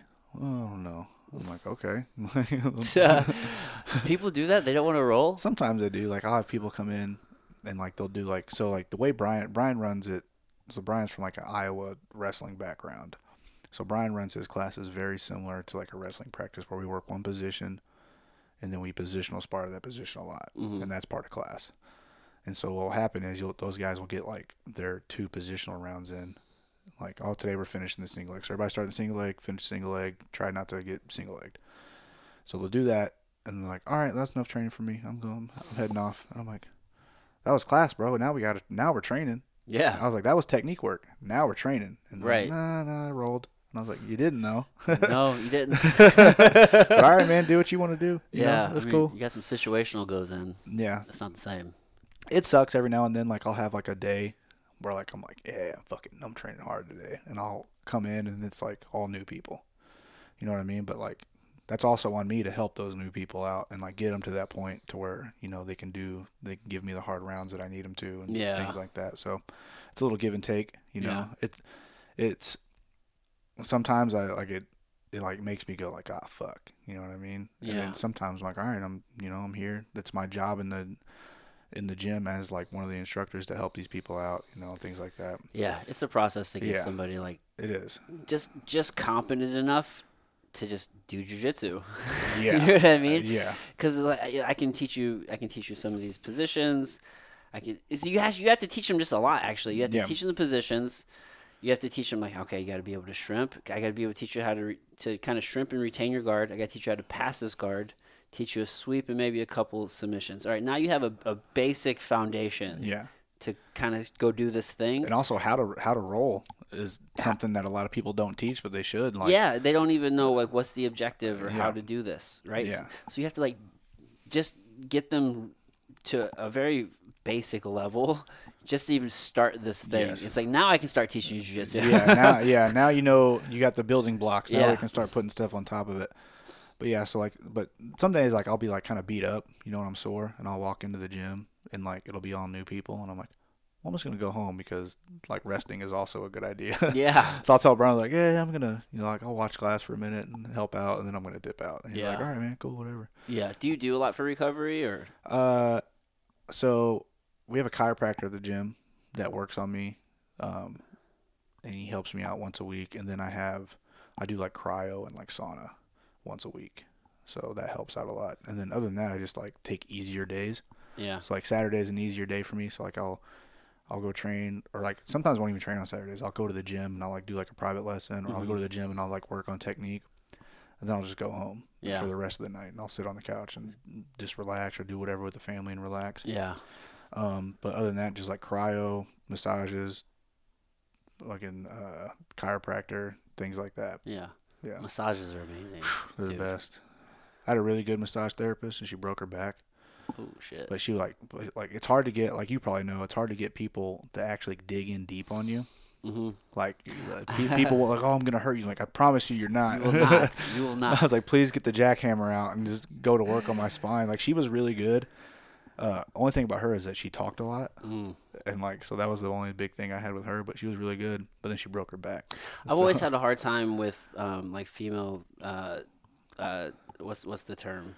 Uh, masseuse. masseuse, Yeah. massage therapists. Um, like their hands are never strong enough Yeah, to like dig in. It's like I need fucking strong ass hands. Yeah. I usually have dudes give me massages just because their hands are stronger. even then, like it's just like you got to find the right person that just is not gonna be like, "Oh, I'm hurting you." I'm like, "No, you're not. Trust me." Dude, I had this one guy. I thought he was gonna hurt me. I bet it was a great massage though. it did. I felt great afterwards, but he did this thing that no one had ever done before, which makes me question everybody else now. Actually, because he like reached up underneath my scapula and like kind of like put pressure on the muscle like under the scapula. Yeah. And bro, that hurt so bad.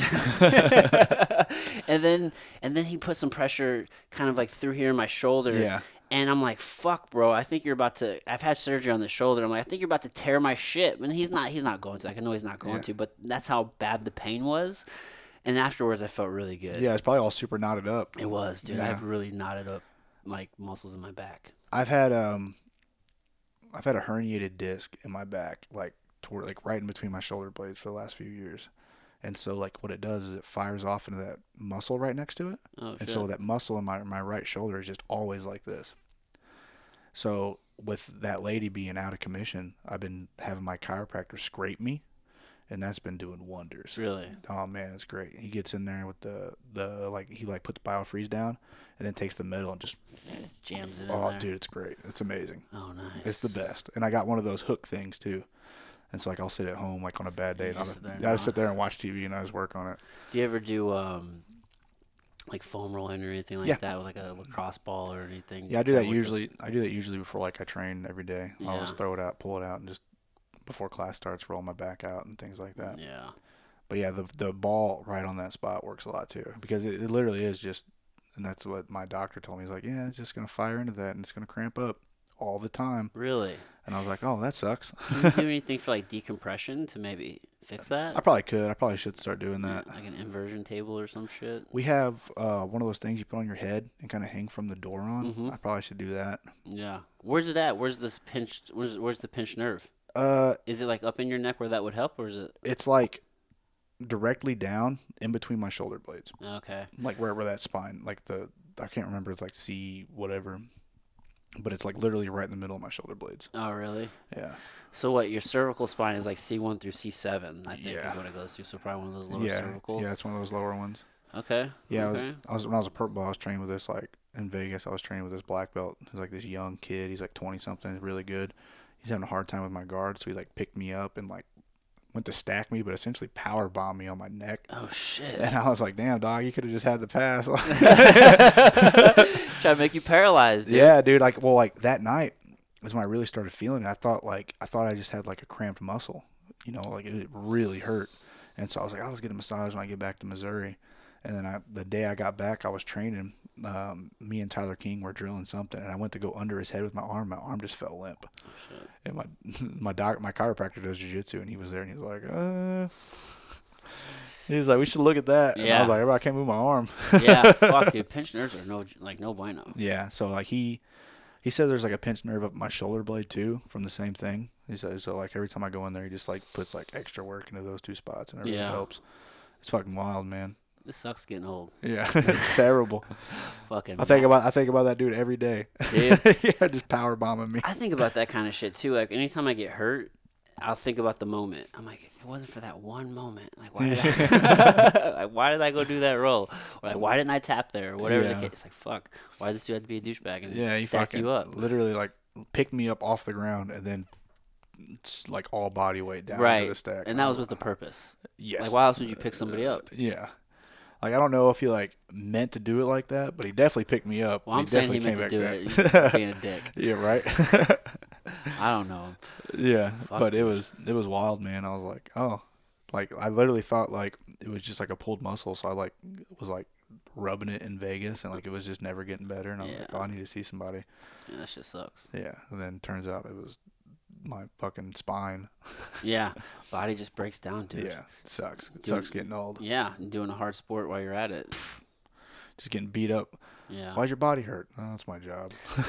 It's gonna hurt regardless, though. Really. Yes. I mean, if you're not, if you don't do anything, you're just gonna be a fat slob who Yeah. hurts anyway. Yeah, I was listening to Bisping on Joe Rogan on the way down here, and that's what he talked about. He was like, "Yeah, he's like, it's there's nothing you can do about it. Your body's gonna go through some shit." Well, he's an exception. Yeah, That fucker's blind in one eye. yeah, that's wild as fuck, bro. He fought ten fights lying to the doctors. what? like, how did?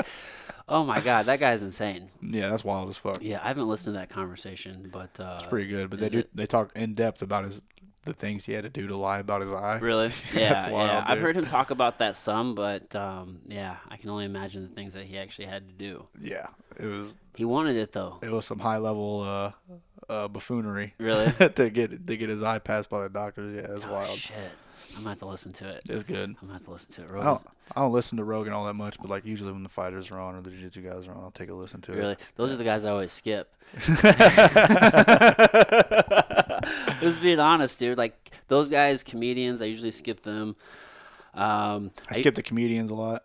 yeah, some comedians I'll listen to just because they they, they'll offer some actually pretty insightful shit. Yeah. Um, but um, I listen to I usually listen to just a lot of the things I can learn from a lot of the health and wellness guys. Yeah, I listen to a lot of those guys too. a lot of the doctors. Um, I lot, stopped. I stopped listening to a lot of the doctors over the past two years. I just got tired of hearing about COVID all the fucking time. Yeah, I was like, dude, no, I don't care. Yeah, yeah, like some. It just especially in the beginning. Like in the beginning, I kind of listened to it some some of the virologists that he'd have on and Yeah. and different things, and then I uh, I definitely actually focused in on my podcast. I really stopped listening to Rogan for quite a bit actually. That makes sense. And then I would kind of cherry pick different things. and Yeah. I like to listen to him as like a study Yeah, that makes sense. because I don't. Dude, he's so masterful at Yeah. the way he just has a conversation with Yeah. people. So I like to listen for that. He's the best at it for sure. Like he, I mean, that's why he's like the biggest podcast in the world. Yeah, and he's just Yeah. he's just so able he's just able to just talk to so many different types of people and the way he'll he'll ask questions even if he knows the answer or whatever the case may be. Um is so I like to learn. Yeah. Like so there's that. But um yeah, I don't know. There's there's just certain really it's like dude, his fucking his fucking conversation he had with uh I always fuck up the guy's name. Hold on. I don't want to fuck this up. to the Google. Duck duck go, bro. I don't fuck Google. Well, DuckDuckGo is good too. to the DuckDuckGo. Uh, JRE. It's like I don't know why I can't remember this fucking guy's name. It should be an easy one to to remember because it's such a hard name. To it's not not hard to pr- pronounce, but it's it's it's hard to say to remember for me to say. I don't know. I don't know if I'm saying that right, Cody. Just I'm just I'm just an idiot. I get what you're saying. Do you? Yeah, I picked it out. Oh shit! I don't talk very well. I should just quit this thing.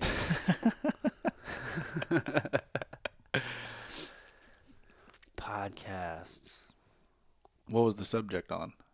Um, kind of like so. This guy is uh, he was essentially a, a terrorist, and he, Oh, I know, I know exactly. what I'm what about? yes, I listened to that too. That was a good listen. yeah, and he talked about like infiltrating cabinets and Yes. kind of nothing was like you know violent, but um, I want to remember. But that was just a really good Yeah, that, fucking conversation. So I'm kind of listening to different world yes. things like that right now. Um, I did listen to Peter McCullough and Dr. Robert Malone. Yeah, Um, just I just just things I can learn from. I'm I think he just had um, I can't think of the guy's name now. I like Dakota listening. Meyer, I think he just Yeah. had on. I might check that one out. Stuff guys like that. I'll listen to different things. Like I really want to hear their perspective, but I'll also listen to. He had a security specialist on, and it was actually one of the hardest conversations for me to like get through because the guy was just one hard to listen to. Was that the uh, anti-smartphone guy? Yeah, Yes, probably. yeah, yeah. Doctor something or other. I got like ten minutes into that. it was tough. Dude. Yeah. it was a, it was a tough one. It was like, a slog. like I turned it off and then I turned it back on and I finally just sat through it and got some okay information on it. Yeah. Um, but yeah, dude, it was it was a hard one to listen to. I usually listen to like uh, the ones I won't miss are like when he has like experts in like really fringe fields on. Yeah, Uh, like the mushroom guy, I really like the mushroom guy.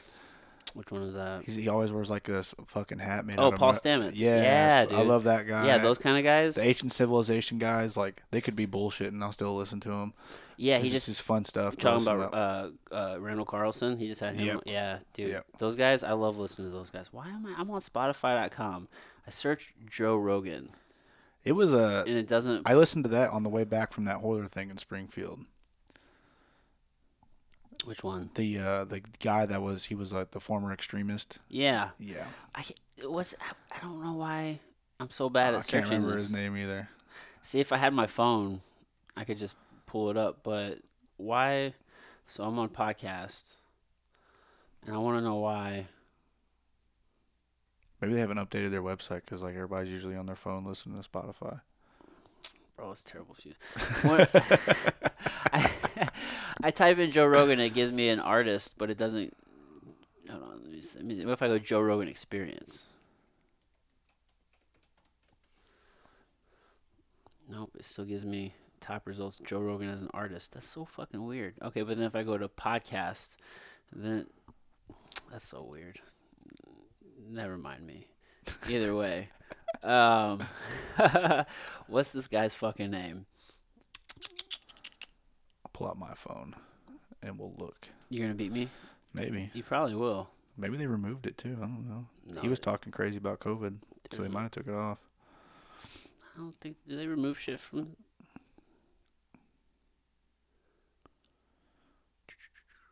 Hello, friends. Maajid Nawaz. Yeah, you're way faster than me. Why am? Oh yeah, here it is. Maajid Nawaz. Uh, yeah, here. We... yeah, that was a fucking great one. Yeah, that was really good. Yeah, and then right before him was this infectious disease one, which was this Michael Osterholm. Well, he was he was the first guy he had on about COVID. He, yes, he was. So I was listening to this conversation, and it was actually a very rough conversation to listen to. Yeah. Did you listen to it? Yeah. What was your take on it? Uh, I try not to like when like whatever doctors come. I don't know what the fuck I'm talking about like Mhm. that. Like he had some things that like I uh I was like, oh hey, that makes sense. And he had some things that are like way over my head. Yeah, So I was just trying to take it all in. Yeah, And then what I usually try to do is I'll go to like some comment section or something, and Yeah. hopefully somebody will clear the woods for me. But on that one, no one did. Everybody just arguing about it. So I was like, oh okay, whatever. Well, the thing that stuck out to me the most was when he even commented on the end was just how many times he kept fucking saying, "I don't know." Yeah. Like he didn't want. To me, it seemed like he didn't want to actually answer any questions. Well, you also I, I Which is, I understand. Like you gotta, you gotta be measured. yeah but it just seemed like there were certain things that was asked about things that we actually now have information Yeah. about that he didn't want to address. And the key one was, for example, like like the lab leak Yeah. idea. Like he didn't he kind of like wanted to like tiptoe around that Yeah. or just like never give like a definitive like yeah, I think yeah. or it was just always very measured and I kind of appreciate that a little bit. I can appreciate that. because like if he really didn't know Mhm. and he's just not sticking his fucking foot in his mouth yeah. that's nice because like sometimes here's my issue with some of the people that go on rogan is that they'll start talking about things they're not experts in their field on and they'll just spout bullshit That happens too. it happens a lot That happens too. so whereas like a i don't know would have sufficed but they just start rambling on We should say I don't know more often. yeah You're i right. agree i agree You're right. there's nothing wrong with not knowing There no, you're right. but somebody like that though some of that stuff he should have known some of the stuff he should have Yeah. known or it's like well most of us already it's like okay i think i can't think of the exact example but there was a couple things in there where it was like all right maybe you don't know like in a very literal sense like you don't know like firsthand but there has been information that has like come out that gives you a pretty good fucking Yeah. idea Yeah. and he'll be like I don't know about that, so I can't really say. It's like, Yeah. but we have a pretty good fucking idea, dude. like, other people have let it known so, but no, yeah. Either way, you gotta really, really pick and fucking choose yeah I, because he just, I just, I just, I'm trying to get to this level, bro. yeah like, how do you keep up? How do you keep up, Yeah, and he's he's knocking them out all the time, dude. dude? Dude, how do you? You're doing good though. What number are you on now? This will be two twenty nine or two thirty, I Hell think. yeah, that's a good number, bro. It's decent. I'm just gonna keep You're doing it. I'm not gonna it, stop. We're, Yeah. we're just gonna keep on rolling. I mean, You got good guests on, dude. You guys talk about cool stuff. I know I got you on here. Hopefully, Cody. I'm not the most boring You're one. the best fucking guest, bro. All those other guys suck. yeah, fuck I don't guys. ever tell them that. Especially Chaz. Fuck Chaz. No, I'm just kidding. Who Chaz. is Chaz? Yeah, who's Chaz? Has he even been on the show? Yes. I'm just kidding. I love Chaz. No, Chaz is a great guy. But I know he's gonna listen to this, so I gotta get the fuck Chaz in there. Uh, fucking Chaz. No, I like Chaz a lot. Chaz is always a really cool dude. yeah, it's super nice. He's fucking crushing it with his Twitch. Yeah, he's doing great, man. Why don't you do all. Twitch, bro? I'm not good enough at games. Dude, you are a fucking gamer. Don't lie. Here's the problem. I always get people uh, that like say, "Hey, you should do this or you should do this." I'm doing jujitsu so much, man. It's like, you know, I don't really have time Yeah. to do all that stuff. And then if I add another activity in there, my girlfriend will stab me in my sleep because I'm really busy. And Well, you I get, already you already play games anyway though. I play games while she's at work. That's when you just throw on the camera and just let them watch you. Just talk some shit. yeah, I get it. Well, who I- needs one more thing though? I be cussing at games, man. People get mad at me. Bro, listen, I'll be up here. I'll just hear a random fuck come out of nowhere, and it's my kids watching YouTube of some fucking guy playing a game. like they're so invested in the other guy playing the game. That's what kids love. They It's all, true. They all love it. They all love it, bro. You might as well take advantage of what you're already doing. I might. Uh, why not? I tried streaming like during COVID when we were super locked down. Yeah. And then like It's it just your shit. I just don't think I did it right. like it never really worked out for me. Oh, because you did it for a few months during COVID and it didn't work out. That's Well, weird. like, well, like uh, Should did that with jujitsu. Right. Did it for a few months, it didn't work out. well, like Just quit. I was doing it wrong, so it like wasn't like recording all that well, and Oh, then like I don't think my computer was good enough to do both. So Yeah. I have a better computer now, so I probably could, but You could. also What's that's, that's a lot of work. Yeah. Well, you know, you got you got your focus. Yeah, I can appreciate that. yeah. What's the what's the game of choice right now? Um, I I play Magic the Gathering almost every day. Okay. I play that. They have a, a game called Magic Arena you can play on the computer, and then I just picked up Elden Ring, but I haven't started playing it yet. What's Elden Ring? Elden Ring is like a Dark Souls type game. Oh shit, that'd Yeah. be tight. Yeah, so it's supposed to be super hard. Are you a, are you a PC guy? Like you Yeah. play all on the computer? Yeah. Oh, okay. I have an Xbox, but I usually mostly use it for like stream stuff. Or I'll play Madden every once in a while. Yeah. Every great while. So you're not on like the PlayStation or the No. Xbox. It's you're like a classic gamer. yeah, bro. PC gamer. I have a I have a Switch that I take with me, like when I travel, Uh-huh. just so I can do something while I'm fucking Yeah. sitting at the hotel board as fuck. But other than that, it's just all PC gaming. Nintendos are always cool. Yeah. Do you do you build your computer? Did you build it? Uh, Are you into it like that? so my uncle is a hardcore gamer, Mhm. and he's always updating his computer. So I have his old one. You get all the secondhand stuff. I get the secondhand computer. it's all good enough. He hooks me up. It's super good. It still always plays the best. Like it's a really good. It's like most people. It's like best computer they've ever had. yeah, But since he's always updating his shit all the time, it's all shit to him. yeah, he's like, he's like, hey, I'm getting a new computer. You want my old one? I'm like, fuck yeah, dude. It's like, bro, you just got one a month ago. That's literally what I told him. He's like, I'm giving you my computer for Christmas. I'm like, isn't that thing brand fucking new? He's like, no, it's old. It's old now. He's like, you don't realize how fast tech ages. I'm like, fair. But I yeah, mean, he is right. He is. If you're like on the cutting edge, a, a three month old computer might as well probably be a dinosaur to Yeah. those guys. yeah, But to me, yeah. To me, or I just want to play the card game and play offline games. It works great. yeah, it works perfectly. Dude, so Magic the Gathering, huh? Yeah. Were you a World of Warcraft guy back in the day? No. Uh, I played it a little bit, but never like hardcore. I actually got when I was a teenager. I got into this online game called Ultima Online. It was like the first like big massive multiplayer online game. Okay. I got into that heavy, and then World of Warcraft came out. and People jumped ship from that to that, and I played World of Warcraft for a little bit, but not not crazy long. Oh, Okay. And then I got into. So I've been like a nerd my whole life. So like Clearly. yeah. so like I play when I was before I moved to Florida, I was playing hella Magic the Gathering like all the time, like almost as much as I was doing jiu-jitsu. Uh, because it was easier to do after partying. So jiu-jitsu, do not do not do jiu-jitsu the day after you party. It's not a good idea. But I would play. I got really good at Magic the Gathering that way, and then kind of when I hit like my like quarter life crisis, where I was like, man, I'm fucking doing jack shit. I need like it was either do jujitsu full time or do Magic the Gathering full time, and I picked jujitsu because I had more fun doing it. But I still play Magic like all the time. Really? Yeah, Can you, do people make money doing that? they used to. There's like a big stink about like uh, the company that owns Magic the Gathering, Wizards of the Coast. They took like 75% of the money from like the tournament scene. Whoa. They're like the UFC. Yes, They keep all the money. Yeah, hundred percent right, hundred percent right. So like you can make so like what you're talking about streaming, all the big money makers in Magic are all just streaming now Yeah, I because bet. like the tournament scene is essentially nothing now. dead. Yeah, Man, I had a guy on the podcast. I used to work with him named Cameron. Um, I can't think of his last name at the moment. It Goes by German Luger. Uh, but he's a fucking hardcore like gamer. Travels, goes to tournaments, and uh, and that whole scene. yeah, And uh, I didn't realize how big of a scene Huge. that is. It's fucking massive, dude. Yeah. I mean, you can make a lot of money going to win these tournaments, unless the tournament keeps all the money. yeah. So like they they did this thing to where so it used to be like where you would have to do a series of tournaments, all which you can win money on, and to get to like the world championship or what they call like the Grand Prix. And so that's how they did it. You had to get a bunch of points, you qualify, things like that.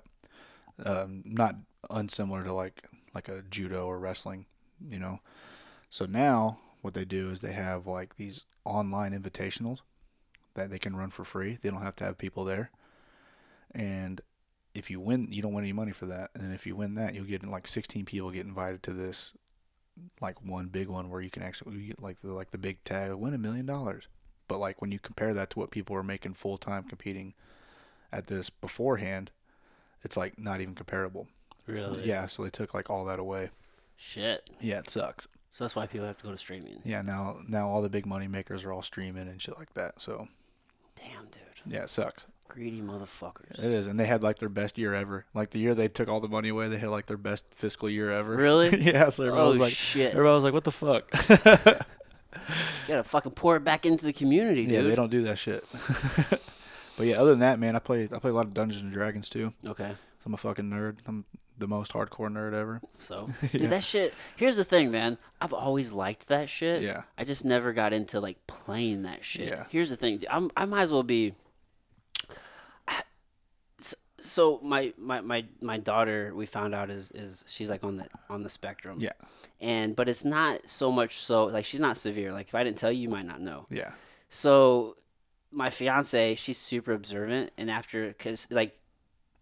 I guess we've been together we're going on seven years now, but like she's super observant, like me and the kids and stuff, and knowing what she knows about Addison, and then like observing me. Sometimes, sometimes I feel like I'm on the spectrum, and she's Right. sometimes she's like, I think maybe you are, and I say that because I never really got in like playing those games, but like Yeah. I'm so into like just the idea of like stories and fantasies. And dude, I can watch the same fucking movie probably like 20 times Same. and be just as interested as the in the story as the first time. Yeah. And this it's it's like crazy how like I can do that. And that's kind of like a trait. I bring that up cuz that's kind of like a trait of people usually like on the spectrum. They can mm-hmm. usually enjoy something They like get that hyper focused on. over and over Yeah. and over and it's like at the same time the first time and that's kind of how i am so i'm just into like like mythology and and like that whole fantasy world i didn't get into the games but i fucking love that shit Dude, dude, I'm I'm the same way. It's like we have this. We meet twice a month with the same D and D group. We've had the same D and D group since I was like 16. oh that's cool It's like my mom's ex boyfriend's brother. I was like, "Hey, man, I play this game called D and D. You ever heard of it?" I was like, "Yeah." So we started playing it, and then so it's like his whole world that he built, all that shit. And Really? dude? We've been doing that since I was fucking 16 years old. dude that's so cool Yeah. Even when I lived in Florida, I I would I would Skype in, really and we would fucking play like that. Yeah, that's dope as shit Yeah. dude it's pretty rad. my mom had a friend and uh her friend had a son and I was friends with her son and he had an uncle, so her brother. And his so my friend's uncle would play Dungeons and Dragons with his friends like in the basement. Yeah. And like I didn't know what they were playing, but like I'd watch them and they'd have like just this little table out and they'd have like these, these books and they'd have these things and they're sitting there like rolling and they're like, Oh, okay and I this this memory sticks out so fucking like it was yesterday in my mind. And this guy's like, All right, so me is like maybe like something this guy and this elf or something is like we're we're over here like pissing on the side of a of a pyramid or something like he's just like telling the story about Yeah. the shit that they're doing I'm like this just seems so cool this game I didn't know what it was at the time I now Yeah. know they're playing they're probably playing Dungeons and Dragons or something Yeah. similar maybe it wasn't Dungeons Yeah. and Dragons but something similar and uh, I was like man that's just just so cool I just never got into the games but it's just such a Missing fucking cool ass world You got to come down and play one day. I should dude. I fucking should but then that's that's where I'm like time Yes, the exact same thing. It's like ah damn. That's why we, we used to play. We used to play every week, but now like you know everybody got older and got families and shit. So now we play every other week to kind Mm. of like fit in the time and stuff like that. Yeah, yeah. There's some guys at St. Charles MMA who they play. Uh, I don't know what the game's called, but like some sort of fantasy game. Where they'll get together every now and then. Yeah. They'll all play it. And uh, one of the guys like reached out to me and like he's like, hey, you like I don't know if you're into this kind of like dorky shit or not, but I was like, yeah, do I totally am. Like I'll, I'll do it. Hell yeah! And um, whatever. I think it was like a day I had my kids, and I got super preoccupied with them. And then before I know it, I think I was like an hour late. He's like, "Hey, are you still coming?" Like oh yeah, fuck. I'm like, "Fuck, dude."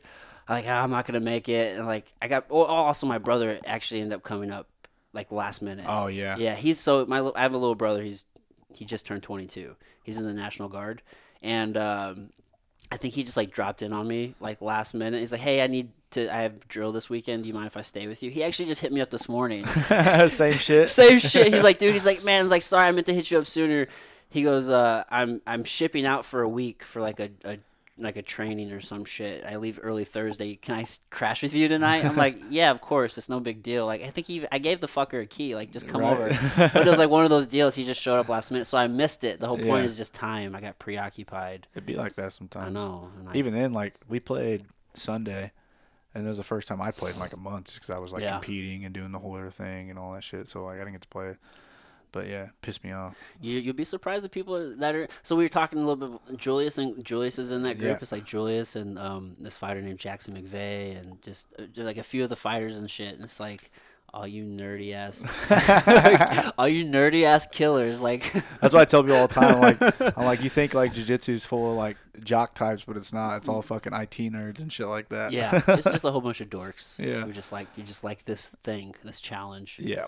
Yeah, man. Because it's just like I said earlier, like a lot of it pulls a lot of different people out because it can be you know whatever to whoever. You know what I mean? Whatever you want to make it. That's what jujitsu is to people. Yeah, it's true. Yep. Yeah, legitimately the best community you'll probably ever Yes. find. Yes. I mean, you'll you'll find people from all walks of life. Yep. From like the the high school kid who just wants to make some friends, or like even just somebody who's like later in life who just wants to make some friends, maybe not very popular or have much experience, to a person who could have done it all. You know what I mean? Like in everything in between, you have plumbers and doctors and lawyers and carpenters and fucking name it, dude. Yeah, and it's like They're all there. ninety percent of the people in jiu-jitsu I think are very good people because like even like it's like a douchebag comes to class he can't handle he's getting beat up all the time so he usually doesn't stick around now every once in a while Mm. one of those motherfuckers sneak through and they, they hang out there for a while Yeah. but for the most part man I can't I can't say enough good things about like the jiu-jitsu community Yeah, yeah, yeah, one hundred percent, dude. I mean, how many places can you go? I know there's been times I've gone in there smelling like weed, and I've rolled with some of my cop friends. They've been pretty cool about it. like oh no it's uh it's my deodorant I'm glad you guys like me. don't pull me over when I leave here Yeah.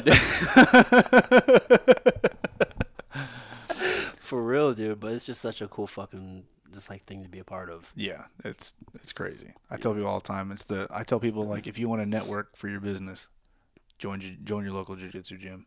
For real. Yeah, Yeah. it'll help out.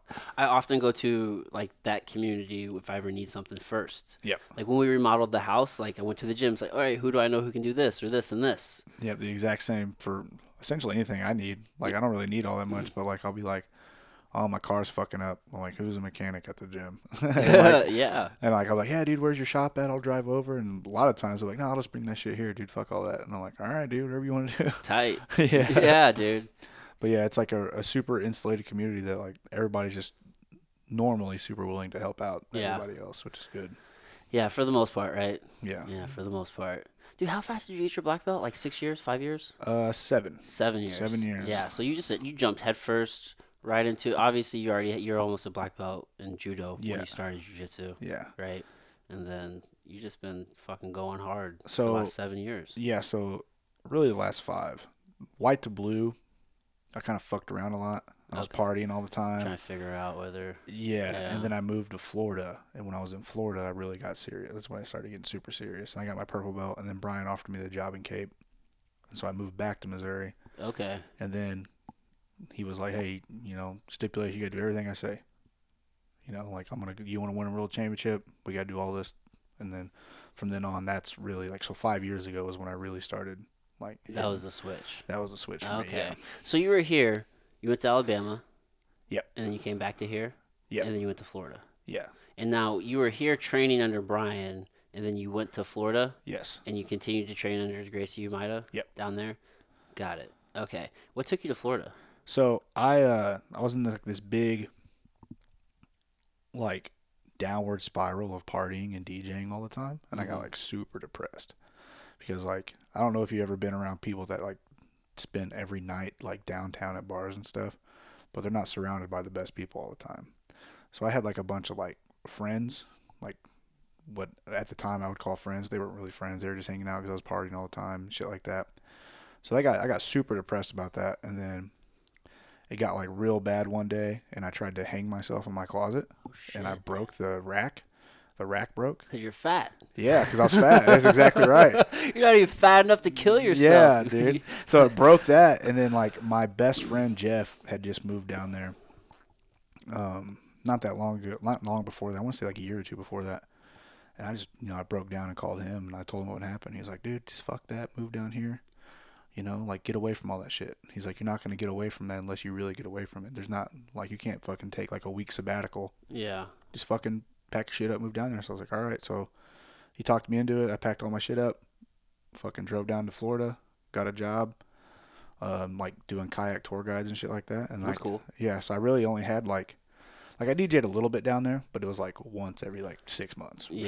something like that. You just wanted to be out of that scene. Yeah, That dude, entire. it was terrible. thing. Like I was literally partying and DJing every night, every Yeah. fucking night. But like when I was in Florida, I was like, all right, man, I got some money saved up. Um, I can join a jiu-jitsu gym.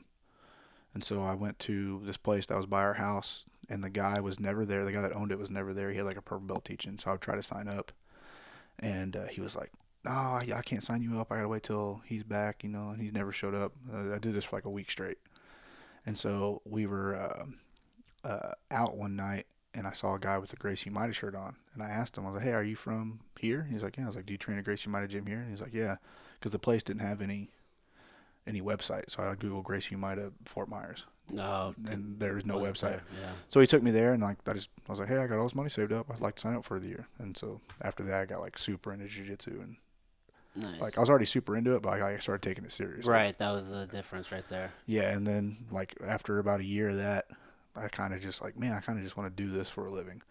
And so I expressed that to Brian a couple times before that, and then one day he was just like, "Hey, man, you want to come up and help me run the gym? Gym getting too big for me to run by myself. You know, I'm fucking at the end of my rope here, like just burning the candle at both ends. You want to move up here?" And I was like, "Hey, it's all right. Be up here next week." Like, Nice. okay, so I packed my shit back up, Nice. fucking drove overnight. Yeah, but you got a nice little reset. Yeah, Yeah. yeah, It was so like I always say this to a lot of people, man. Like moving to Florida while I wasn't there for that long, best thing that ever happened to me. Yeah. Because like if I wouldn't have done that, I either would not be here anymore, or I would still be fucking partying. I'd be the 33 year old dude at the party DJing, being a fucking weirdo. And that might still lead you to not being here anymore. Yes. yeah, I, I guarantee it would have been. It's yeah. not a sustainable no, lifestyle. it sucks, dude. And then towards the end of that, man, I was getting real bad. Like I was like Really. like partying till like 5 a.m. every How hard day. were you partying? Like, like, Super hard. is it just like what kind of were you doing? Like crazy drugs? No, uh, were you just like, is it is it just the constant like super late, I was drinking a lot. crazy drinking? Just drinking a lot. I did like hard drugs a couple times.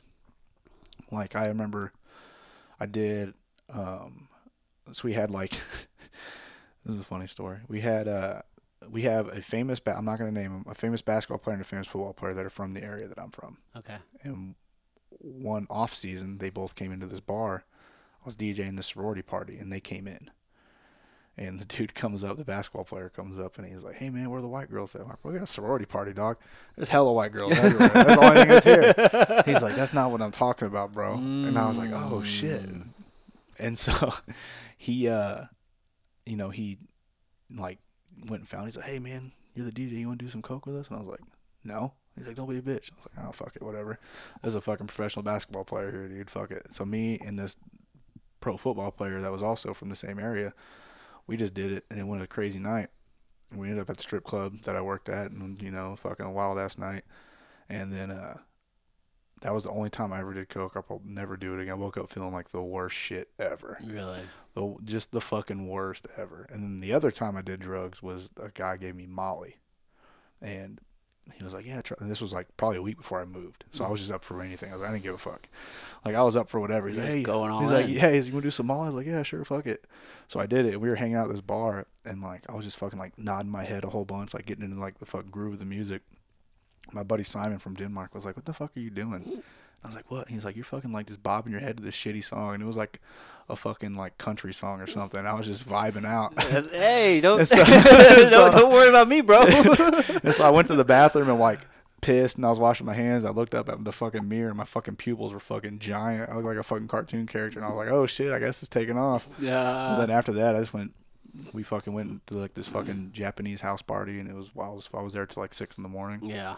Yeah, so like towards the end of that, like I never really got like super into drugs or anything. Yeah. But I definitely did it a lot more than what I did beforehand. Right. Yeah. Yeah. You kind of you found yourself kind of getting to this place to where, like anything goes now. It's like sure, yeah. Yes. I'll say you're saying yes to more things. Yeah. Which is obviously a bad sign. Yeah, it's not good. Right. And like you know, I'd like tried to kill myself before that. You know what I mean? So like Fuck, the fucking, you know, all bets were off at that point. Right. And so like if I would not have moved, that would have just kept getting worse and worse and worse and worse. Right. Without a doubt. Yeah. And so it was a good thing I fucking moved when I did. Good move. Yeah, it ended up dude. working out pretty good. Dang. Why Florida? That's just where he lived. This is where he lives. So yeah, just like yeah. So he he is a uh, him and the other guy that lived with us. Um, they were uh, fly fish guides, so they could work all year long got it. in Florida. So they, I think that's why they. I think at the time they were going to move to either like Oregon or Florida, and they just ended up picking Florida. Yeah. Good choice because it's fucking cold in Oregon. Get a lot more sunshine in Florida. Yes. yeah. Yeah. Oh fuck yeah, Oregon would have not been cool. That probably would have made you more depressed. Uh, probably. fucking inside all the fucking time. All the time, just raining, gloomy. Although it would be really cool to go. Like I really want to explore the Pacific Northwest. Yes. And just It's super nice. You never been up there? No, I never Super nice, especially like hiking and shit. yes, like the redwoods Yeah. and just that whole scene. If you can catch it when it's not raining. Yeah, That's the problem. That's the problem, Yeah. right? I guess I'll take the rain too. Yeah. but uh, yeah, I really want to. I have not been at that part of the world. It'd be really cool. yeah. That's that's scenery wise one of my favorite places to be. It's, Really? it's super nice up there. Yeah. I used to have an aunt and uncle that lived there for a long time. Nice. Yeah. Super. I definitely recommend going. I gotta go. I gotta go. I will. Well, you know what? I've been I've been to um I've been to Spokane, Washington one time. Yeah. Now I think about it, but uh, I didn't do a lot of exploring. I was only there for I don't know maybe like three days, and uh, it was I was actually there to like film and do and do some shit for an event. But uh, it was also literally like the week before like all the lockdowns with COVID Yeah. so it's it's like St. Patrick's Day. We were up there filming for this this event that they're having up there, and um, everybody's just terrified of COVID. so nobody was doing shit. No, everybody was out. Like not Oh, not, not nearly as many people apparently as like the past years, but Yeah. there was a good amount of fucking people that turned out for the St. Patrick's Day thing. Yeah. And it was snowing like fucking crazy. and um, and this is when nobody knew anything about COVID. We're all just like, we don't know what the fuck is going on. Like, Yeah. oh my god, we're all gonna fucking die. And it's Spokane, I guess, is on the east side of the state, and all all the shit that's been happening, at least COVID related, was happening on like the west side of the state Yeah. in like Seattle. Yeah. And uh, but then there's like all these people from like Seattle that were like in town like there, so we're all like paranoid. We ended up leaving a day early because we were worried that they're gonna like cancel the flights and we are Yeah. gonna get stuck in Spokane and shit like that. So it probably wasn't as big or as crazy of an event as it could have been. Um, but either way, I was just there to kind of like work. Yeah. Just and- working the whole time. yeah, I did a couple podcasts. I got to meet um, uh, Mike. Uh, what's his name? Chiesa. I can't think of his last name. He's a UFC 170 pounder. I, I'm, I'm fucking. Oh, Michael Chiesa, Is that how you say his last Think name? so. I think he's. long hair dude. Yeah. Yeah. Yeah. Yeah. He's good, man. hmm He's a jujitsu guy. Yeah. I was really annoyed because I was hoping to get to roll with him, Yeah. And uh, I didn't. I didn't get a chance to. That's no fun. No. No fun meeting those guys and not not What- training with them. Yeah, well, because we got there on like Wednesday or Thursday. I podcasted with him on Saturday or on a Friday. And uh, so I had enough time to maybe try to connect with him and make that happen. Yeah. And then uh, I was like, all right, well, are you guys going to train this weekend? They weren't really training the weekend. We got hit with the blizzard, and it just never worked Fucking out. St. Patty's Day and Blizzard. It was just a bunch of Forces working against you. it was you. just a bunch of bad shit that worked. I was like, fuck, man, I really like to like roll with this guy. Because Yeah. also, here's the thing. Like, you've been around enough people who like compete, yeah. and you kind of have to r- train with them to earn respect Yes. or for them to see you. Yeah. You know what I'm saying? Like, yeah. because Here's, another thing too. Like you train with enough pro fighters to know like. Like some of those dudes, jujitsu is like good for fighting only, but when you start like rolling like jujitsu, like you start fucking them up. yeah, And, like that's another thing too. that happens too. Yep. Yeah, so he's he's obviously known for his jujitsu. Yeah. Um, I, don't, I think technically he's only a blue belt. I don't think he actually has any belts, at least at that time. Um, but uh, I would have liked to have really uh, trained with that guy because also because like as I'm talking to him, like, oh man, we're super like similar. We, we had the same fucking birthday. That's wild. Like yeah, for, for real. Like like we're super similar. Like I feel like I feel like there's this connection with you, but unless I train with you, it's like it's just not uh, sealed. yeah. it's just different. I, I don't know if people listen will understand that, but like once you roll with somebody, or you train with somebody, it's just a different thing. Yeah, there's always like, especially like when you when you know it's somebody that's like tough or good. Like there's that little anticipation Yes. before you train with them. Yeah, man. Mm, and Yeah. when two people are good and you can you can like recognize that in each other, like there's respect Yeah, for real. yeah. So it's always good to always good to train with them when you're around people like that. Yeah, yeah. So I was a little bummed out about that. I would have been uh, too, man. It happens. That's like when I uh like I go out to Vegas and like we'll be training in like one of the Humaitá gyms there. There'll be like a pro fighter in the corner working on stuff. It'll be like a super known guy. hmm Um, or like actually the funny story, I went to my buddy Charles Patterson's a blue belt under Vinny Magalhães out there. And Francis Ngannou was in the room training when I went to visit him, and I'm just staring at Francis, and I'm like, "Bro, I'm trying to roll Like with Francis." Like, let's, like, let's do this. They're like, "No, he's not. He's not rolling today," and I'm like, hmm. yeah.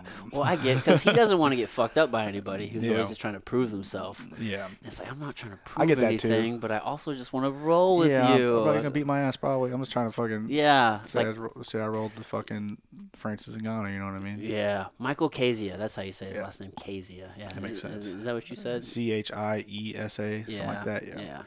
Um, super nice guy. I'd like to connect with him later on and we'll see. But um, yeah, I get it because I don't want to roll with white belts half the time. Because Yeah. if you have something to prove, I don't need to get hurt. For you need to prove something, so I can understand if you're like Francis Ngannou or one of these guys. You're like, oh, I can't just be fucking rolling with anybody. Andrew told me one time because like Andrew's like now putting out videos when he does like seminars. He's just fucking people up, Mm.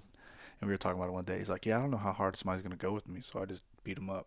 And I'm like, "That's a solid fucking point." It's fair. It's like you don't know, so you just do it. To that point, dude, I went to a Andy Murasaki seminar one time, and like at the end of the seminar, he's rolling with everybody. And like he's rolling with all the black belts first, and we're kind of like flow rolling and stuff like that. But then he gets to like this fucking giant purple belt, and like it, dude comes out and just grabs his collar and fucking collar drags him and bounces his head off the mat. Oh, And I'm like, bro, what are you fucking doing, man? And he gets up and beats the fuck out of him, but like still, that could have been way worse than what Yeah. it was. You know what I mean? yeah, like you had to take that though. Yeah. Like, I, it for half a second. dude, I was like, bro, what is your fucking issue? but I get that though, man. Like, I get like why Andrew like is like, nah, I'm just gonna fucking clown everybody because like it's safer for both of us probably. It is. It really is. I remember like one of the lessons I learned from football was the moment you start going half speed is when you get hurt. Yep. Like if everybody else is going full speed around you and you're going half speed You're getting fucked up. every time. Yep. You know what I mean? It might be something stupid. I um I sprained my ankle real bad.